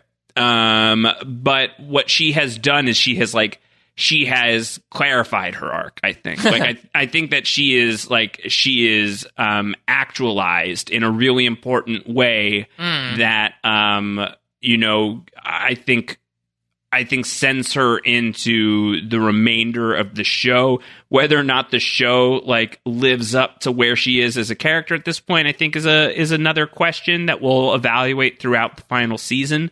Um, but I do think for for the purposes of like giving her a reason to still be here, to like be back on the island, they really needed to sell that, and I think that they they do uh, a really spectacular job selling that here.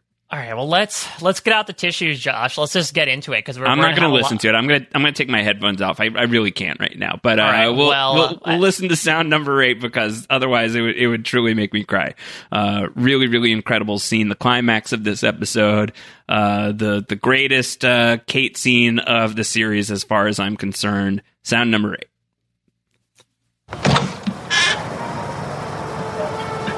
Mrs. Littleton, um, I'm Kate Austen. I know who you are. Come in. Thank you.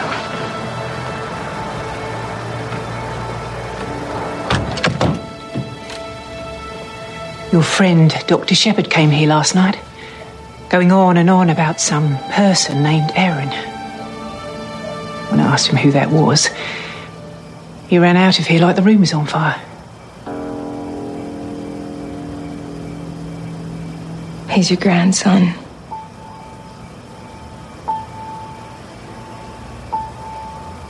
And your daughter Claire is alive. What are you talking about? Claire died in the plane crash. No, she survived. When we crashed, your daughter was eight months pregnant, and she's the one who gave birth on the island, not me. We lied. There were other survivors too. And we just left them behind. Why? Why would you leave her there? Because she disappeared. And she left the baby behind. We looked everywhere, but. That's when I started taking care of Aaron. Were rescued, we didn't. We had to decide what to do with him. And I knew that she had wanted him to be adopted, but I couldn't. I had to protect him. So I said he was mine. Why did you lie? Why didn't you come to me in the first place?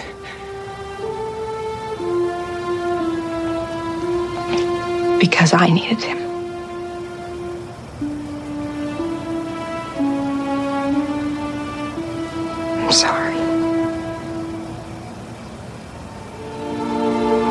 You're gonna see that he's so sweet and kind and good.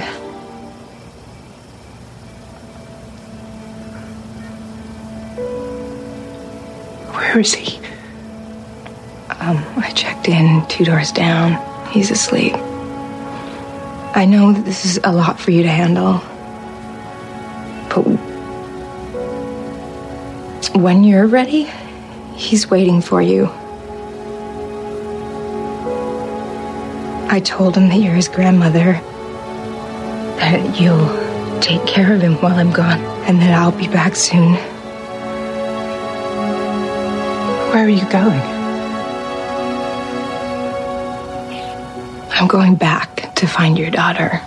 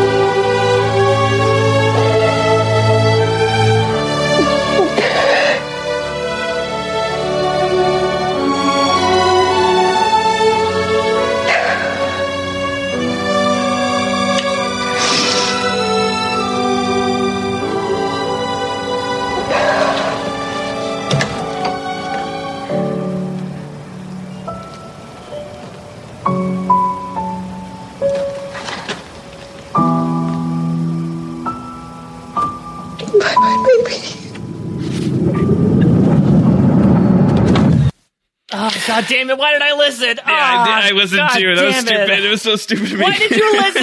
Oh, god did damn it. it! I did it. Uh, Ugh. literally every God. time. Literally every time. Every single time. Every single Every time. single time. Oh, Because because she goes back and she she's like she's the only one who's like going back because like we did something wrong and it needs to be fixed and like i'm going to give up this thing that i love with all of my heart to make it right like it is it, like Sayid gets dragged back there Right. Hurley gets convinced at the last minute by Jacob. Jack, Yeah. as he mentioned before, is sort of like Jack doing feels it. the call of destiny, but it is for sure, you know, still very much like the me, me, me hour. Sun you know? goes back because she hears her husband's alive. Period. Right. And so she's like go, going back on a hunch. Like I feel like they probably could have sold that better. Um Kate they and and like that's the kind of thing that like it would have been nice to have gotten something with like Sun and Jin. Uh with with with Kate you get that here with with her and Aaron. And you know what like obviously the music just kills it there. It's, it's it's the uh, it's the there's no place like home stuff, right? It's the Oceanic It's Six theme. So beautiful because it's like this is like it's it's not the end of who she has become here. It is like the like the solidification of who she has become here. It's like in it's it's you know she's been she's been living in this lie uh but that lie has like calloused and become her life too and so it's like how do you find honesty through like this dishonest place? Like, this is where you are now. This is where you live emotionally. This is literally your life. What are you going to do to honor it? What are you going to do to make it better? What are you going to do to make it right? And she's making that choice. Um, she's making this call. She's like confronting this thing that's wrong. And it's so, it's just so beautifully rendered through the music. It is astonishing through, you have to see it. Like, her her performance, of Evangeline Lilly, like the cry acting is just unbelievably wrenching. The delivery of uh "Bye My Bye-bye. Baby" just Bye-bye, kills baby. me. I can't even talk no, about I it mean, without no, getting listen. upset. It's it's I'm getting hit with another um wave of emotion again because it's Yeah. just it, oh because I think as a parent it is it is like unspeakably hard to express what Kate just went through because despite her misgivings she was this the mother of this child for the first 3 years of his life and I mean as someone who's going through it currently like the first 3 years are the most important years she has seen this child take his first steps say his first word, you know, make his first friends. Like you experience so many firsts. I have, oh, I I have uh, heard and seen a lot in becoming a parent. This idea of how having a child, it's like your heart is living outside of your body, and her heart is breaking Yeah. in this scene, and. It's just I, I feel for her so much. It's in so this scene. It's- wild, It's, like- it's wild, and it's it has to be the toughest thing that she has ever done because I know that we we yada yada a bit through Kate and Aaron's interactions, but i, I cannot speak enough about how pivotal those first three years are, and, and to to cut that lifeline just it like shatters me just thinking about it. Yeah. It's insane. It's just it's it's one of the most emotionally affecting scenes in the whole show. And uh and it like speaks to the power of this show that like every single time I encounter it, I'm just like I'm absolutely rocked by it and I'm not a parent. Uh I you know, I can't relate to it on that level, but like like great media or great stories, uh I think um, feelings can like transcend the roles that are being depicted. And like uh, the thing that I, I really connect to in this moment is the idea of like letting go of a thing you love to like in like the or a thing that like you love or a thing that you need in pursuit of what needs to be done um in pursuit of like what is right and what is correct and what needs to happen. And like you know, without like getting like super specific over it. Like I can connect this to a lot of like, you know, like substance abuse problems that I've had or like other things that I've that I've had to like let go of and uh and relationships that have had to change. I think like this whole scene just connects very strongly to the idea of um of not just like moving on but like moving towards something. And i think in that way mike it is it is such a culmination of her storyline of this person who is like the perpetual runner born to run running Yeah. away from everything. And for the first time she's choosing she's not running away from aaron. She's choosing to run towards something uh for aaron you know? And like it's just so beautifully done and I think of anyone from the Oceanic Six uh, in terms of their return to the island and that journey.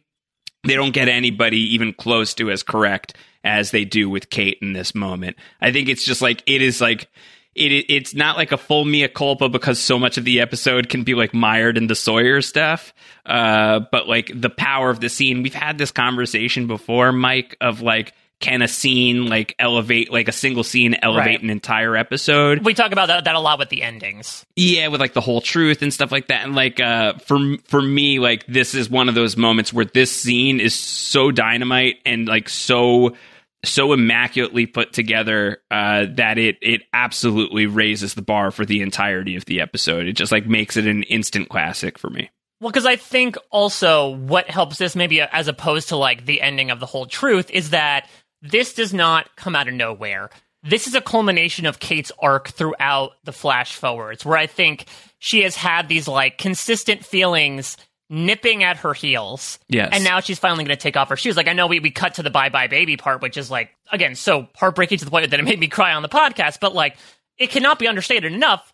She has told the truth to Cassidy before, but like, her doing what she does to Carole Littleton is is a huge thing. Like you said, Kate up to this point is a liar. She's an obscurer. She is someone who is not ever going to come completely clean about everything. We even see that in the first couple seasons, right? It's why it, it, takes two seasons for us to figure out what Kate did is because she refuses to open up to anybody about her past. Here she is going to like completely reveal everything because I think for lack of a better term in this case with Kate, the truth will set you free. Yeah. And I think that Kate has finally realized that like facing your demons and revealing the truth as difficult as it may be in that moment is a hell of a lot better than constantly running away from your problems. This also does bring up the question for me. I have never thought about it. Josh, I'm, I'm sure you have, in all the not lost to prognosticating you've thought up, but like thinking about Aaron and Claire and Carole makes me think what do they say when the Ajira plane comes back after the finale? Like, wh- what do they say? I know.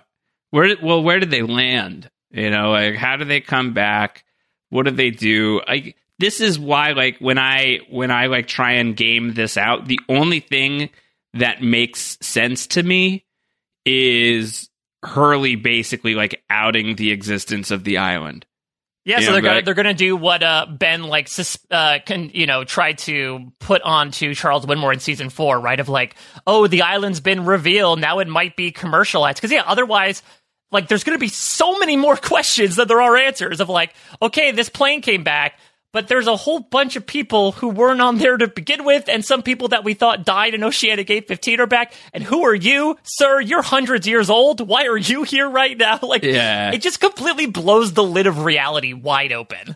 Yeah, it's a good thing. Like they don't have to address that, and like it's left in our minds to figure out how to make that whole. Uh, that's probably for the best ultimately, but it is a fair question.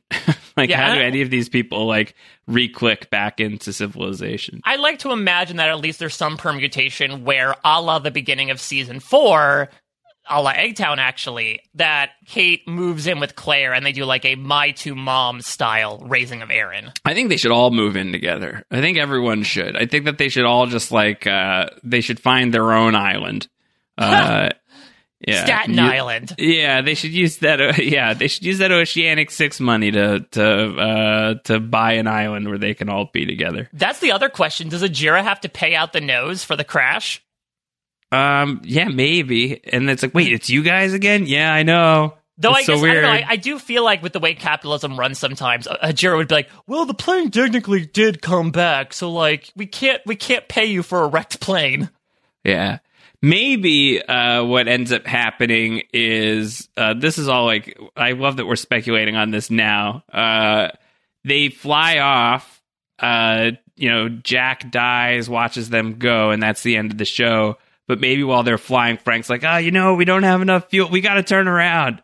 And so they do just like land, and by the time they land, like Hurley and Ben are like maybe a little more put together. Like, oh man, so how do we get out? Desmond has to leave. Too. Yeah, we could get them all. We we Ben's like, I've got all these secret ways that you can get off the island. And I'll also like get. I'll get you guys to Tunisia. You won't have to worry about any of this. Exactly. Like, uh, don't worry. That was fun to fly the plane around for like half a second, but like, yeah, we'll Yeah. just turn the wheel. Yeah, we might be jumping around time for a hot second, but like, yeah, we we, we figured it out this time around. Don't worry, you It's guys are fine. We'll get you back lickety split. Um, I just love this scene so much, Mike. I just uh, it ever it never it never fails to to totally gut me. Uh, Yeah, it's, absolutely. It's, it's one of those it's one of those moments where like you look at the cast of Lost, who who they are and where they are now, and like Evangeline Lilly's career has really taken off. I feel like you know I mean, she's very- she's arguably the most successful Lost alum. yeah, I think so. And like, uh, you know, get get into the nitty gritties where you want to, but like at least like on a talent level, I think that. Uh, like it's so easy to make fun of Kate as a character, and uh, like I, there are people who I love dearly who really don't like the character, uh, and I think to like pin that on Evangeline Lilly at all is really unfair to somebody who is, uh, I think, especially with this this role being her first major role ever. Yep. Uh, remember, she was a Canadian model. This was Yeah. her first acting role. Period. Yeah. Uh, just like staggering work. I think like she always makes the most out of what she's given, uh, and this this scene is like the is like the realization of that for me. So uh, yeah, and that's something important to realize. She makes the most of what she's given, and again, to the point that I made at the very beginning of this podcast. If there are Kate episodes that don't work, which a lot of them don't from a main island story point, it's nothing to do with Evangeline Lilly, right? There's only so much weight they can pull with what they've been you know, put in front of them, especially if they're trying to tease along this Kate Sawyer, Jack, Juliet stuff. Just one more thing before we move on from the heartbreak. Like the maybe the the saddest thing about this to me is the fact that Kate says goodbye when Aaron is sleeping. You know, it's this idea of like you mentioned this this the important sacrifice that she has to make and the importance of her actions, but also like she she she has to do it I don't I don't think she could face it if she had to put him face to face and be like, "Bye, baby, I may never see you again." Yeah. I think I think even that is too tough for Kate Austen, and so I do think it's understandable why she does this. Also, due to the fact that Aaron seems to sleep like. 20 I was going to say he's always asleep, so it was going to play this way no matter what. Um, all right, back on the island, we're basically at the end of the episode. Kate and Sawyer uh, are brought to be- uh, with Benjamin Linus to Richard Alpert. He's been shot, not shocked. Uh, we need you to save his life. And he says, if I take him, he'll never be the same. He'll forget any of this ever happened, and his innocence will be gone, and he will always be one of us. And this is like the moment where Sawyer and Kate are like, oh man, we're we're making it so that Ben exists. We're making a murderer. Yeah. Streaming now uh yeah i mean this is like kind of uh like late stage iconic stuff that shot of like richard dipping underneath the the temple marching yeah, off like, with ben in his arms yeah backing away like he's holding like armfuls of groceries also a, a brief nod we saw this obviously in uh This Place Is Death uh with the holes outside the temple but it's very clear like we're getting there. We're getting to the temple oh, yeah. in, well, in season six. And we're getting into all of this stuff next week with Dead is Dead. So, uh, you know, this is a good setup for where we go next with with Ben. Um, we end the episode with Ben waking up in 2007 and uh, the man currently wearing the face of John Locke standing over and welcoming him back to the land of the living. Yeah. Uh, which is a, a, nice little bit of irony. I this is this so this is uh, like the culmination of the of the nuclear option for me. Um, when you watch it, uh, LaFleur three one six Namaste, He's Our You, whatever happened happened in that order, this is where you suddenly get this like side swiping plot twist that, oh shit, John Locke is back in some capacity. And then you would go from this to the life and death of Jeremy Bentham. And I think one of the arguments, I want to say that this was the Jim Fells argument, is that then you go from this like this mission to bring Ben back, right? Like to save this kid's life.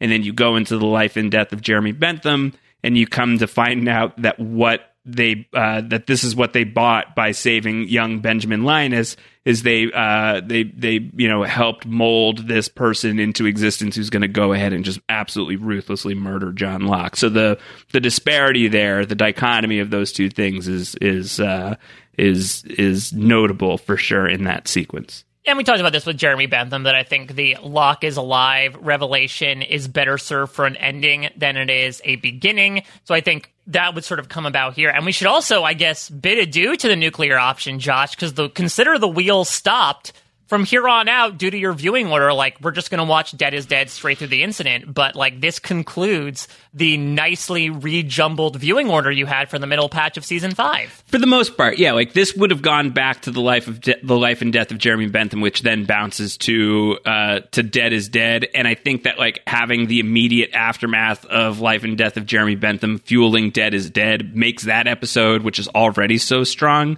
a little bit stronger, but we are still, regardless, like because of He's Our You and because of this episode, we are hovering so centrally on Ben that I think that in either order, uh, Dead is Dead is going to be uh, a powerful episode. I love next week's episode, so I'm really excited yeah. to to get into it. No, I mean we uh, Benjamin Linus, I think, probably has the highest average of all of our character centric episodes so far. Because I mean they've been so sparing, but I know that the man behind the curtain and uh, and The Shape of Things to Come were both straight 4.2s from both of us. I would not be surprised if it was the same case next week. Dr. Linus, uh, maybe not we'll so much. see. though. Dr. Linus has at least a couple of scenes that are really exceptional, but I think of the four uh, Ben episodes, it's the weakest for sure. Yeah, but I think that this is also a really fun ending because I talked about this before, right? Like now that it's been officially confirmed, yes, Ben is alive. He was always going to be alive, and this is what happens. It's great to cut back to him. I love the idea of cutting back to Locke. You do remove a bit of like the irony here in the nuclear option of like, uh, oh, you know, it's funny because Locke was, uh, you know, Ben was the man that killed him, and now he's back to the land of the living, and now he's looking at John Locke. But you still get the the surprise that John Locke is alive to sort of supplant that. But I also like it because part of me feels like this is John Loki saying it partially to Ben, but also like partially to himself as well. Because let's remember his big plan of action right now to sort of resuscitate himself in the form of John Locke's body. That essentially he's telling himself, like, yeah, I've, I've impersonated bodies before, but this, this will be my master plan, and I will be back in the land of the living for the first time in quite some time. Yeah. Um, so that's the ending. Uh, we got to rank it now. Whatever happened, happened. Uh, stops just short of being a perfect episode of Lost for me. I'm giving it a 4.1. Ironic because it came out on 4 1 Yeah. 20, uh, 2009. The- Something interesting, actually, I noticed about that. So it's it's four one, technically known as March thirty second. If you remember uh, the comic, March has thirty two days, which is uh, from Mystery Tales number forty. Ironically enough, that's the comic book that Richard put in front of young John Locke in Mm. Cabin Fever. But in that story, it's about a time traveler who basically like relives a day in his own past and thinks through like if I do anything differently, will it fundamentally change everything to come, or am I stuck repeating the same things over and over again? So the, it's just odd how much this air date lines up with that concept. Yeah. Uh, wow, that's that's wild. Uh, Yeah. that's some kismet stuff. Uh, I give it the four one. Just uh, I I'm probably a lot higher on this than a lot of people. I have no problem with that. It's my show. I love this show. Um, It's my show. I have I have no issue with that. Um, that scene absolutely elevates what probably for me would be like high threes. Uh, it's just so so great, and it stops short of being the full four two. Because I do think that, especially on this rewatch, like some of the Sawyer stuff, like the Sawyer Kate stuff, and like what the show is trying to sell me, I wasn't really vibing with. It Yep. wasn't until we kind of like talked it through a little bit more that like I feel better about it, um, and like feel more set in my interpretation of it. That's where I choose to to live with the show. Um, but if it if that like knocks it down for for people, if there are other reasons that it knocks down for people, I, I'm I'm fine with that. For me, uh, what it gets right, it just nails so so exceptionally right in the in the exact dead center of the target for me. So I give it a four point one. Yeah, I ended up giving it a 3.8, which is actually the same score I gave to The Little Prince, uh, which is like another quote unquote Kate centric episode.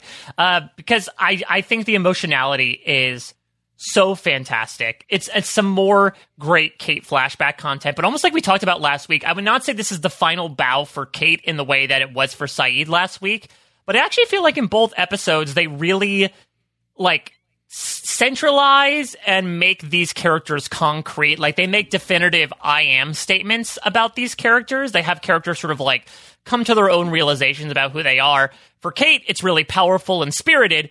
Sayid, it's really tragic, but I think nonetheless, I think you could see a lot of connective tissue between these two characters of like, here is who I am, here is what I'm after, and they're driven to act on those impulses thereof. And I think what takes away from it is again the emphasis on the love quadrangle. Yep. Even though it ends here, it's something that, like I've said before, it's something I haven't really been a fan of. And like you said, I think it gets docked a bit for it's very clear that I think this read of it is not the way that Darlton wanted us to read the episode, at least watching it along the first time. I'm glad we found more meaning into it, but I do think intentionality maybe bumps it down a smidge. But uh, I know that the audience was not that far behind me. Uh, they rated it around a 3.7. I think the lowest I saw was a 3.2, but for the most part, a lot of high threes, uh, four Yeah. from the men behind the curtain. That's going to average out to 3.85, and through the uh, the thousandth place via decimals, it is going to edge out 316 to be our number four episode of season five so far. It'll it'll go lower. I don't know if it'll go below 316. Certainly possible, but obviously we've got a couple of home runs coming up in the next few episodes. But um, yeah, I mean, if we're looking at these season five uh, averages so far, I think our lowest for the audience average anyway is a 3.4 uh, and our lowest for the entirety of the season um, when you're uh, when we're getting our official down the hatch score is a 3.36 uh, other than that it's a 3.58 so it's a very it's a very strong season uh, so far in terms of the ratings uh, the season five the kids like it yeah exactly he likes it he likes it. Um, all right, before we continue, let's take a quick moment to thank our sponsors for this episode of Down the Hatch. Those are our friends over at Geico. Do you own or rent your home? Sure, you do. And I bet it can be hard work. You know what's easy? Bundling policies with Geico. Geico makes it easy to bundle your homeowner's or renter's insurance along with your auto policy. It's a good thing, too, because you already have so much to do around your home. Go to geico.com, get a quote, and see how much you could save. It's Geico easy. Visit geico.com today. That's geico.com. Mike Bloom, uh, let's get into the feedback section. This question comes our way from Eric Divestein. And as I'm saying that word, those those two words, Eric Divestein, Eric, who uh, who forgot to wish me a happy birthday on mine. Mm. I shall not forget to wish you a happy birthday on yours. Happy birthday, Eric Divestein. Happy birthday! Ah. As I'm saying these words, happy birthday, Eric Divestein, on your birthday. It's today. Yeah, consider. Hopefully, you listen to this on the early access patron day. Otherwise, you will accuse us of wishing you a late birthday. Nope. We did not. Let no, the timestamp we've got the show. receipts. We've got the receipts. The timestamp shows Eric Divestein, happy birthday. Look at me doing what you could not for me, Eric. Wow, such maturity, Josh. Really, in an episode about maturity, you coming Yeah, on and being yeah. like, "Look at what I did Yeah, that you couldn't." really, just is fantastic. Yep, yep. Happy birthday, Eric. We love you. Uh, from Eric, Eric had written and said, "Are you Team Juliet and Kate? Uh, i.e., I'm not going to let the kid die, or Team Jack? Whatever happened, happened. Where do you land on this, Mike? I mean, like, it's really tough to say there are teams here because what Jack is essentially saying is just like, maybe I was never meant to do it. I think that's that's supposed to be the crux of his argument. I think if we're going about the way they expressed it, though, I'm Team Kate and Juliet. Like, I Mhm. think if Jack had vocalized that idea, I'm more of like, yeah, you think I'm the only surgeon and I'm supposed to save him, but maybe I'm not. Maybe there's something else out there. I don't necessarily need to do this. I think that scans a bit more than, well, I saved him once before, Kate, for you, and I'm not going to do it again. Like, I, I just think Jack did not lend himself any favors with that argument, so I have to take, from the pitch perspective, Kate and Juliet. Yeah. Uh, Andrew Yu says, I loved it that Jack refused to help. I was so on board with little Ben dying, but not because I wanted a kid to die. I wanted to see what the writers would dream up as the repercussions. Yeah, right, Andrew. You, Oh, I God. see right No, through you. no. No, I'm just kidding. I'm just I kidding. do think I do think it is one of the the show's most fun uh, what if moments. Uh, so if Disney Plus wants to get in on Lost What If, I would be very curious to see what happens if they just let him die here. Yeah, well, I think that it's again, like I mentioned before, it, it speaks back to like almost uh like one of them is a good example of this. Of hey, there's a guy that they caught who they said who we think is another, but really isn't. How is each other character going to handle this? Like Jack is going to take a bit more of the the friendly approach. Locke might actually get suckered by him. Sayid's going to be absolutely brutal and torturing information out of him. I really like when Lost just presents an idea and has characters respond to that based on who they are as people, and we get that in this episode. Yeah. Uh, our good friend, the Ben behind the curtain, Ben Martell says, I like all of this. I think all of the characters make the decisions that represent their character growth. And for Jack, he's finally learning to let go. And he can test it out safely within the context of knowing that Ben must live. Um, do you read it that way? Do you read it that this is like uh, Jack, like safely testing the you gotta let go Jack stuff?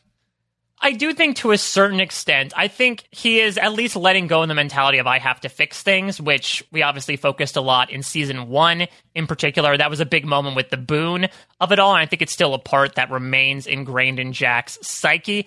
I wouldn't necessarily take it as the read of like, all right, I get a you know a free try here. You know, I could I could still I get a do over uh, where it doesn't necessarily matter.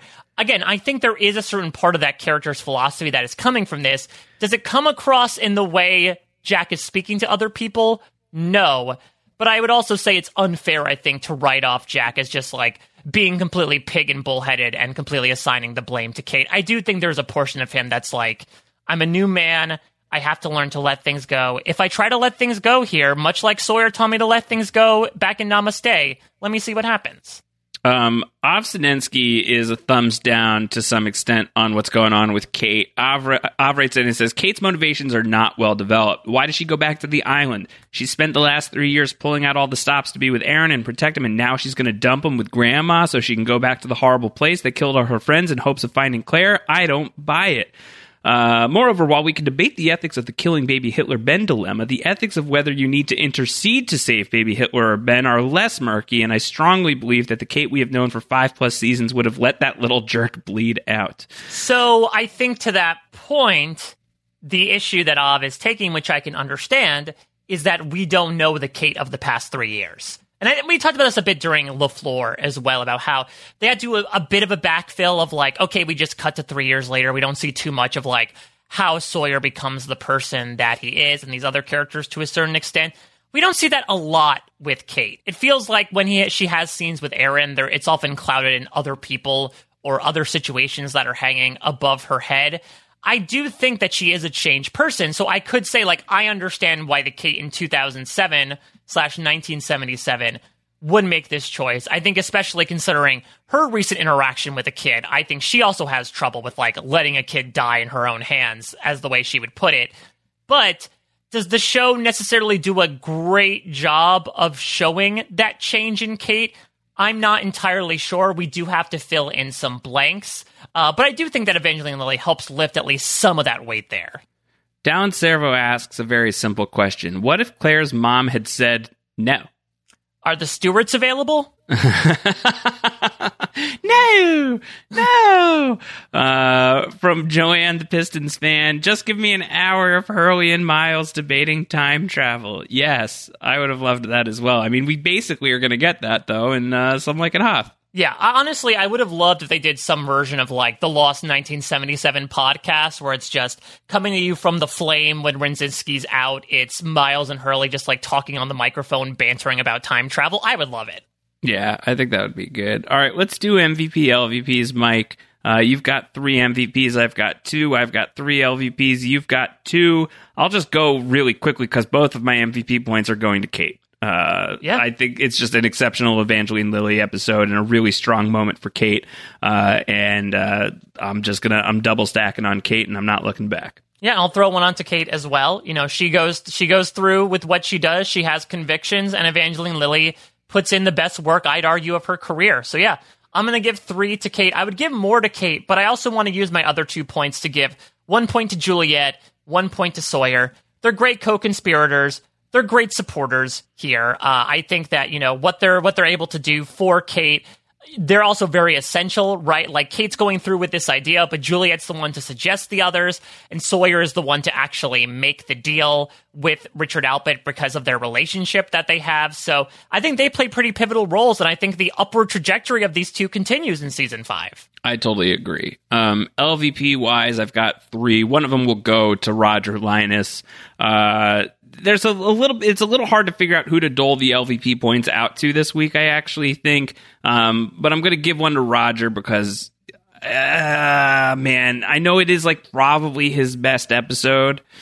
Um, I'm I just have not shaken what he just did last week, and like a lot of this feels like a little late. You know, too yep, little, too, too late. little, too late. And I think Yeah. he's also again like I think there are redeemable moments, but again, I, I still it really gets under my skin the way he ends that conversation Yeah. of essentially being like, "Well, it's it's because his mother was missing in his life." Like, no, you could have done a lot of better things, Ben. Uh, Roger, you could have been that supportive dad that Ben needed, but you chose not to. And for you to like assign blame to your dead wife is not doing you any favors. A little icky, a little icky.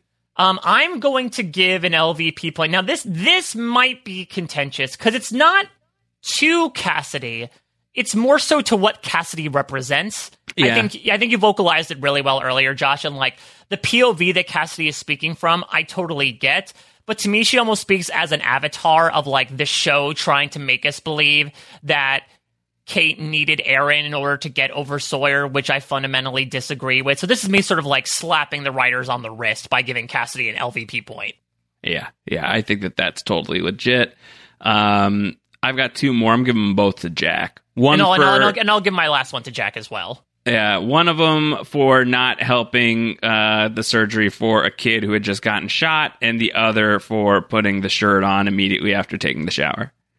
Yeah, uh, I I think that uh, that's a very you know impugn worthy, and I would I'm going to give my point for just like being a little bit of a jackass, for lack of a better term, for like the the way he was talking to people was not a great look. Plus, I think it's perfectly balanced that Kate gets three points, Jack gets minus three points this week. I think that's fair. I think that's fair. Um, next week, Dead Air is Dead Air. Dead is Dead is coming up next on Down the Hatch. This is a really, really great episode. Um, uh, for, for Ben, of course, for the island generally, um, but I think it's a really cool episode in the Smoke Monster journey, uh, Mhm. and one of my favorite uh, one of my favorite moments of season five coming up in the context of like what you what you come to learn about who this guy is that is uh, parading around as John Locke. You can't really watch this one any other way once you know that trick. So I think it's a really fun episode when you when you view it as um, Benjamin Linus on a road trip with the devil riding shotgun. I think it's just a really really fantastic ride.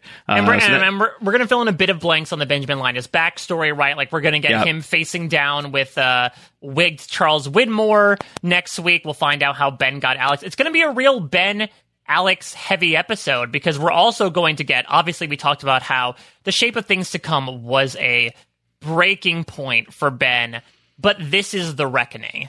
Yeah. And I'm really excited to look at Michael Emerson's performance in particular in that scene when he walked into the smoke monster and sort of like has to face that traumatic moment. I, I think it's going to be a really big moment for Ben, who is also on his way to like doing something very, very big in just a few episodes' time. So it's going to be a really incredible episode to cover. Yeah. Very important one, I think, for sure. So get that feedback in down the hatch at postshowrecaps.com. That podcast uh, is going to be recording uh, next week, I believe, on July 28th, is if I'm not mistaken. Yep, July 28th is when we are going to record Oh that God, podcast. We are It'll be- reaching the end of July already. we're getting close. Uh, so that podcast will be up that same day for the patrons of post show recaps. Uh, they get the, the podcast a couple days early. It's incentive to consider signing up. If that sounds interesting to you, patreon.com slash post show recaps. Also, if you are listening to this and you joined the post show recaps Patreon by letting us know that Forrest Gump had sent you here, uh, check your Patreon messages if you have not done so already. There is something waiting for you in your inbox. So go and check that out and shout out to Sean Yannel uh, for his participation in making Amazing. this So thing amazing. a reality. Um, if you want to sign up, uh, patreon.com slash post show recaps and tell us that Forrest Gump sent you here, uh, you know, uh, we may be able to, to let you in on what happened. So, uh, knock on our door. We'll, we'll see what we can do. We'll waiting for you. We'll be waiting for you. Um, Mike Bloom, what do you got going on outside of this? uh, outside of this. Uh, so first off, the X Files on the Bloom Files this week. So we are covering the X Files Fight the Future, the first feature film. Lost crossover, Josh. Terry O'Quinn makes an appearance in the X Files movie. I'm not surprised. Somehow I'm not surprised by this. Well, do you want me to spoil what happens? Yeah, I do. Okay, so let me spoiler alert for anyone who doesn't want to know about what happens in the first act of the X Files movie. Please tune ahead to all the other random plugs I'm going to give in just a little bit. So, Terry O'Quinn gets arsed in the the X Files movie. Wow. He is brought in as there's a bomb that is implanted into a, a building in Dallas that the X Files are put onto the FBI. Terry O'Quinn sort of plays like the uh, the SAC, the guy who's in charge. He gets sent in. He sees the bomb. He sends everyone out to defuse it. He does not defuse it. He gets blowed up. Wow. You know, I remember that, but I didn't remember who was involved in that. So that's very funny that that's TOQ. He's also Uh, rocking the the mustache and the slip back hair. If you ever saw the movie The Cutting Edge, where he plays the coach, like he's he's rocking a very similar look to that, almost like Howard Hughes esque. It's a Oh very my fun look from gosh. TOQ. So yeah, lots of Lost crossover. Uh, in the Bloom Files this week, of course, I had the pleasure of joining Kevin Mahadeo on Everything is Super last week to talk about the Loki finale as well as Black Widow. Two things I really enjoyed Marvel wise. I know that Josh, you're going to be coming back into the fold to give your own thoughts on it. Can't wait to hear that. But it is poppin' over in reality TV. Survivor South Africa has its merge episode coming up, which is going to be big. Shannon Guss and I are covering that. Big Brother 23 is going and going hard. Um, I'm appearing on an RHAP podcast about that. I'm doing exit press for parade.com. And if you're listening to this on Friday, on the day it comes out, you still have time at about 3 p.m. Eastern. Uh, I'm going to be hosting a Clubhouse session on the Clubhouse app via the official Big Brother channels. It's going to be me and Big Brother winners Derrick Levasseur and Cody Calafiore talking about this wild season of Big Brother so far. It's an amazing opportunity that I've been afforded. So if you're a fan of Big Brother and you want to hear my voice and me not cry uh, like I was when I talk about scenes in Lost, be sure to check it out. It's going to be a, a really fun time. what if you do though? What if you do cry on the Big Brother Clubhouse? Uh, I mean, also Big Brother is a show where a lot of people cry too, so like it might be par for the course. I feel like I'd just be fitting in in that regard, but yeah, no, I guess no promises that the tears won't won't flow. Totally fair. All right, so check all of that good stuff out. Follow Mike on Twitter. He'll be tweeting about everything at a Mike Bloom type. I'm at Round Howard. We've got so much going on here on post show recap, so just check it all out. Make sure you're doing that. Subscribe to the Down the Hatch podcast. Your ratings and reviews greatly appreciated, and just check out the whole main feed for post show recaps to see all the other incredible things that we are working on. Several podcasts every single week uh, something in here designed to make you smile. We'll be back next week. Dead is dead. Until then, everybody, take care. Bye bye. 4, 8, 15, 16, 22, 42, 4, 8, 15, 16, 22, 42, 4, 8, 15, 16, 22, 42, 4, 8, 15, 16, 22, 42, 4, 8, 15, 16, 22, 42, 4, 8, 15, 16, 22, 42, 4, 8, 15, 16, 22, 42, 4, 8, 15, 16,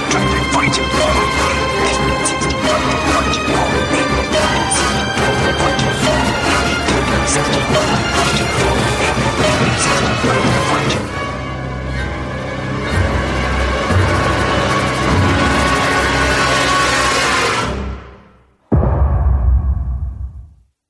Hello, it is Ryan, and I was on a flight the other day playing one of my favorite social spin slot games on chumbacasino.com. I looked over the person sitting next to me, and you know what they were doing? They were also playing Chumba Casino. Coincidence? I think not. Everybody's loving having fun with it. Chumba Casino is home to hundreds of casino style games that you can play for free anytime, anywhere even at 30,000 feet. So sign up now at ChumbaCasino.com to claim your free welcome bonus. That's ChumbaCasino.com and live the Chumba life. No purchase necessary. Group. Void were prohibited by law. See terms and conditions. 18 plus.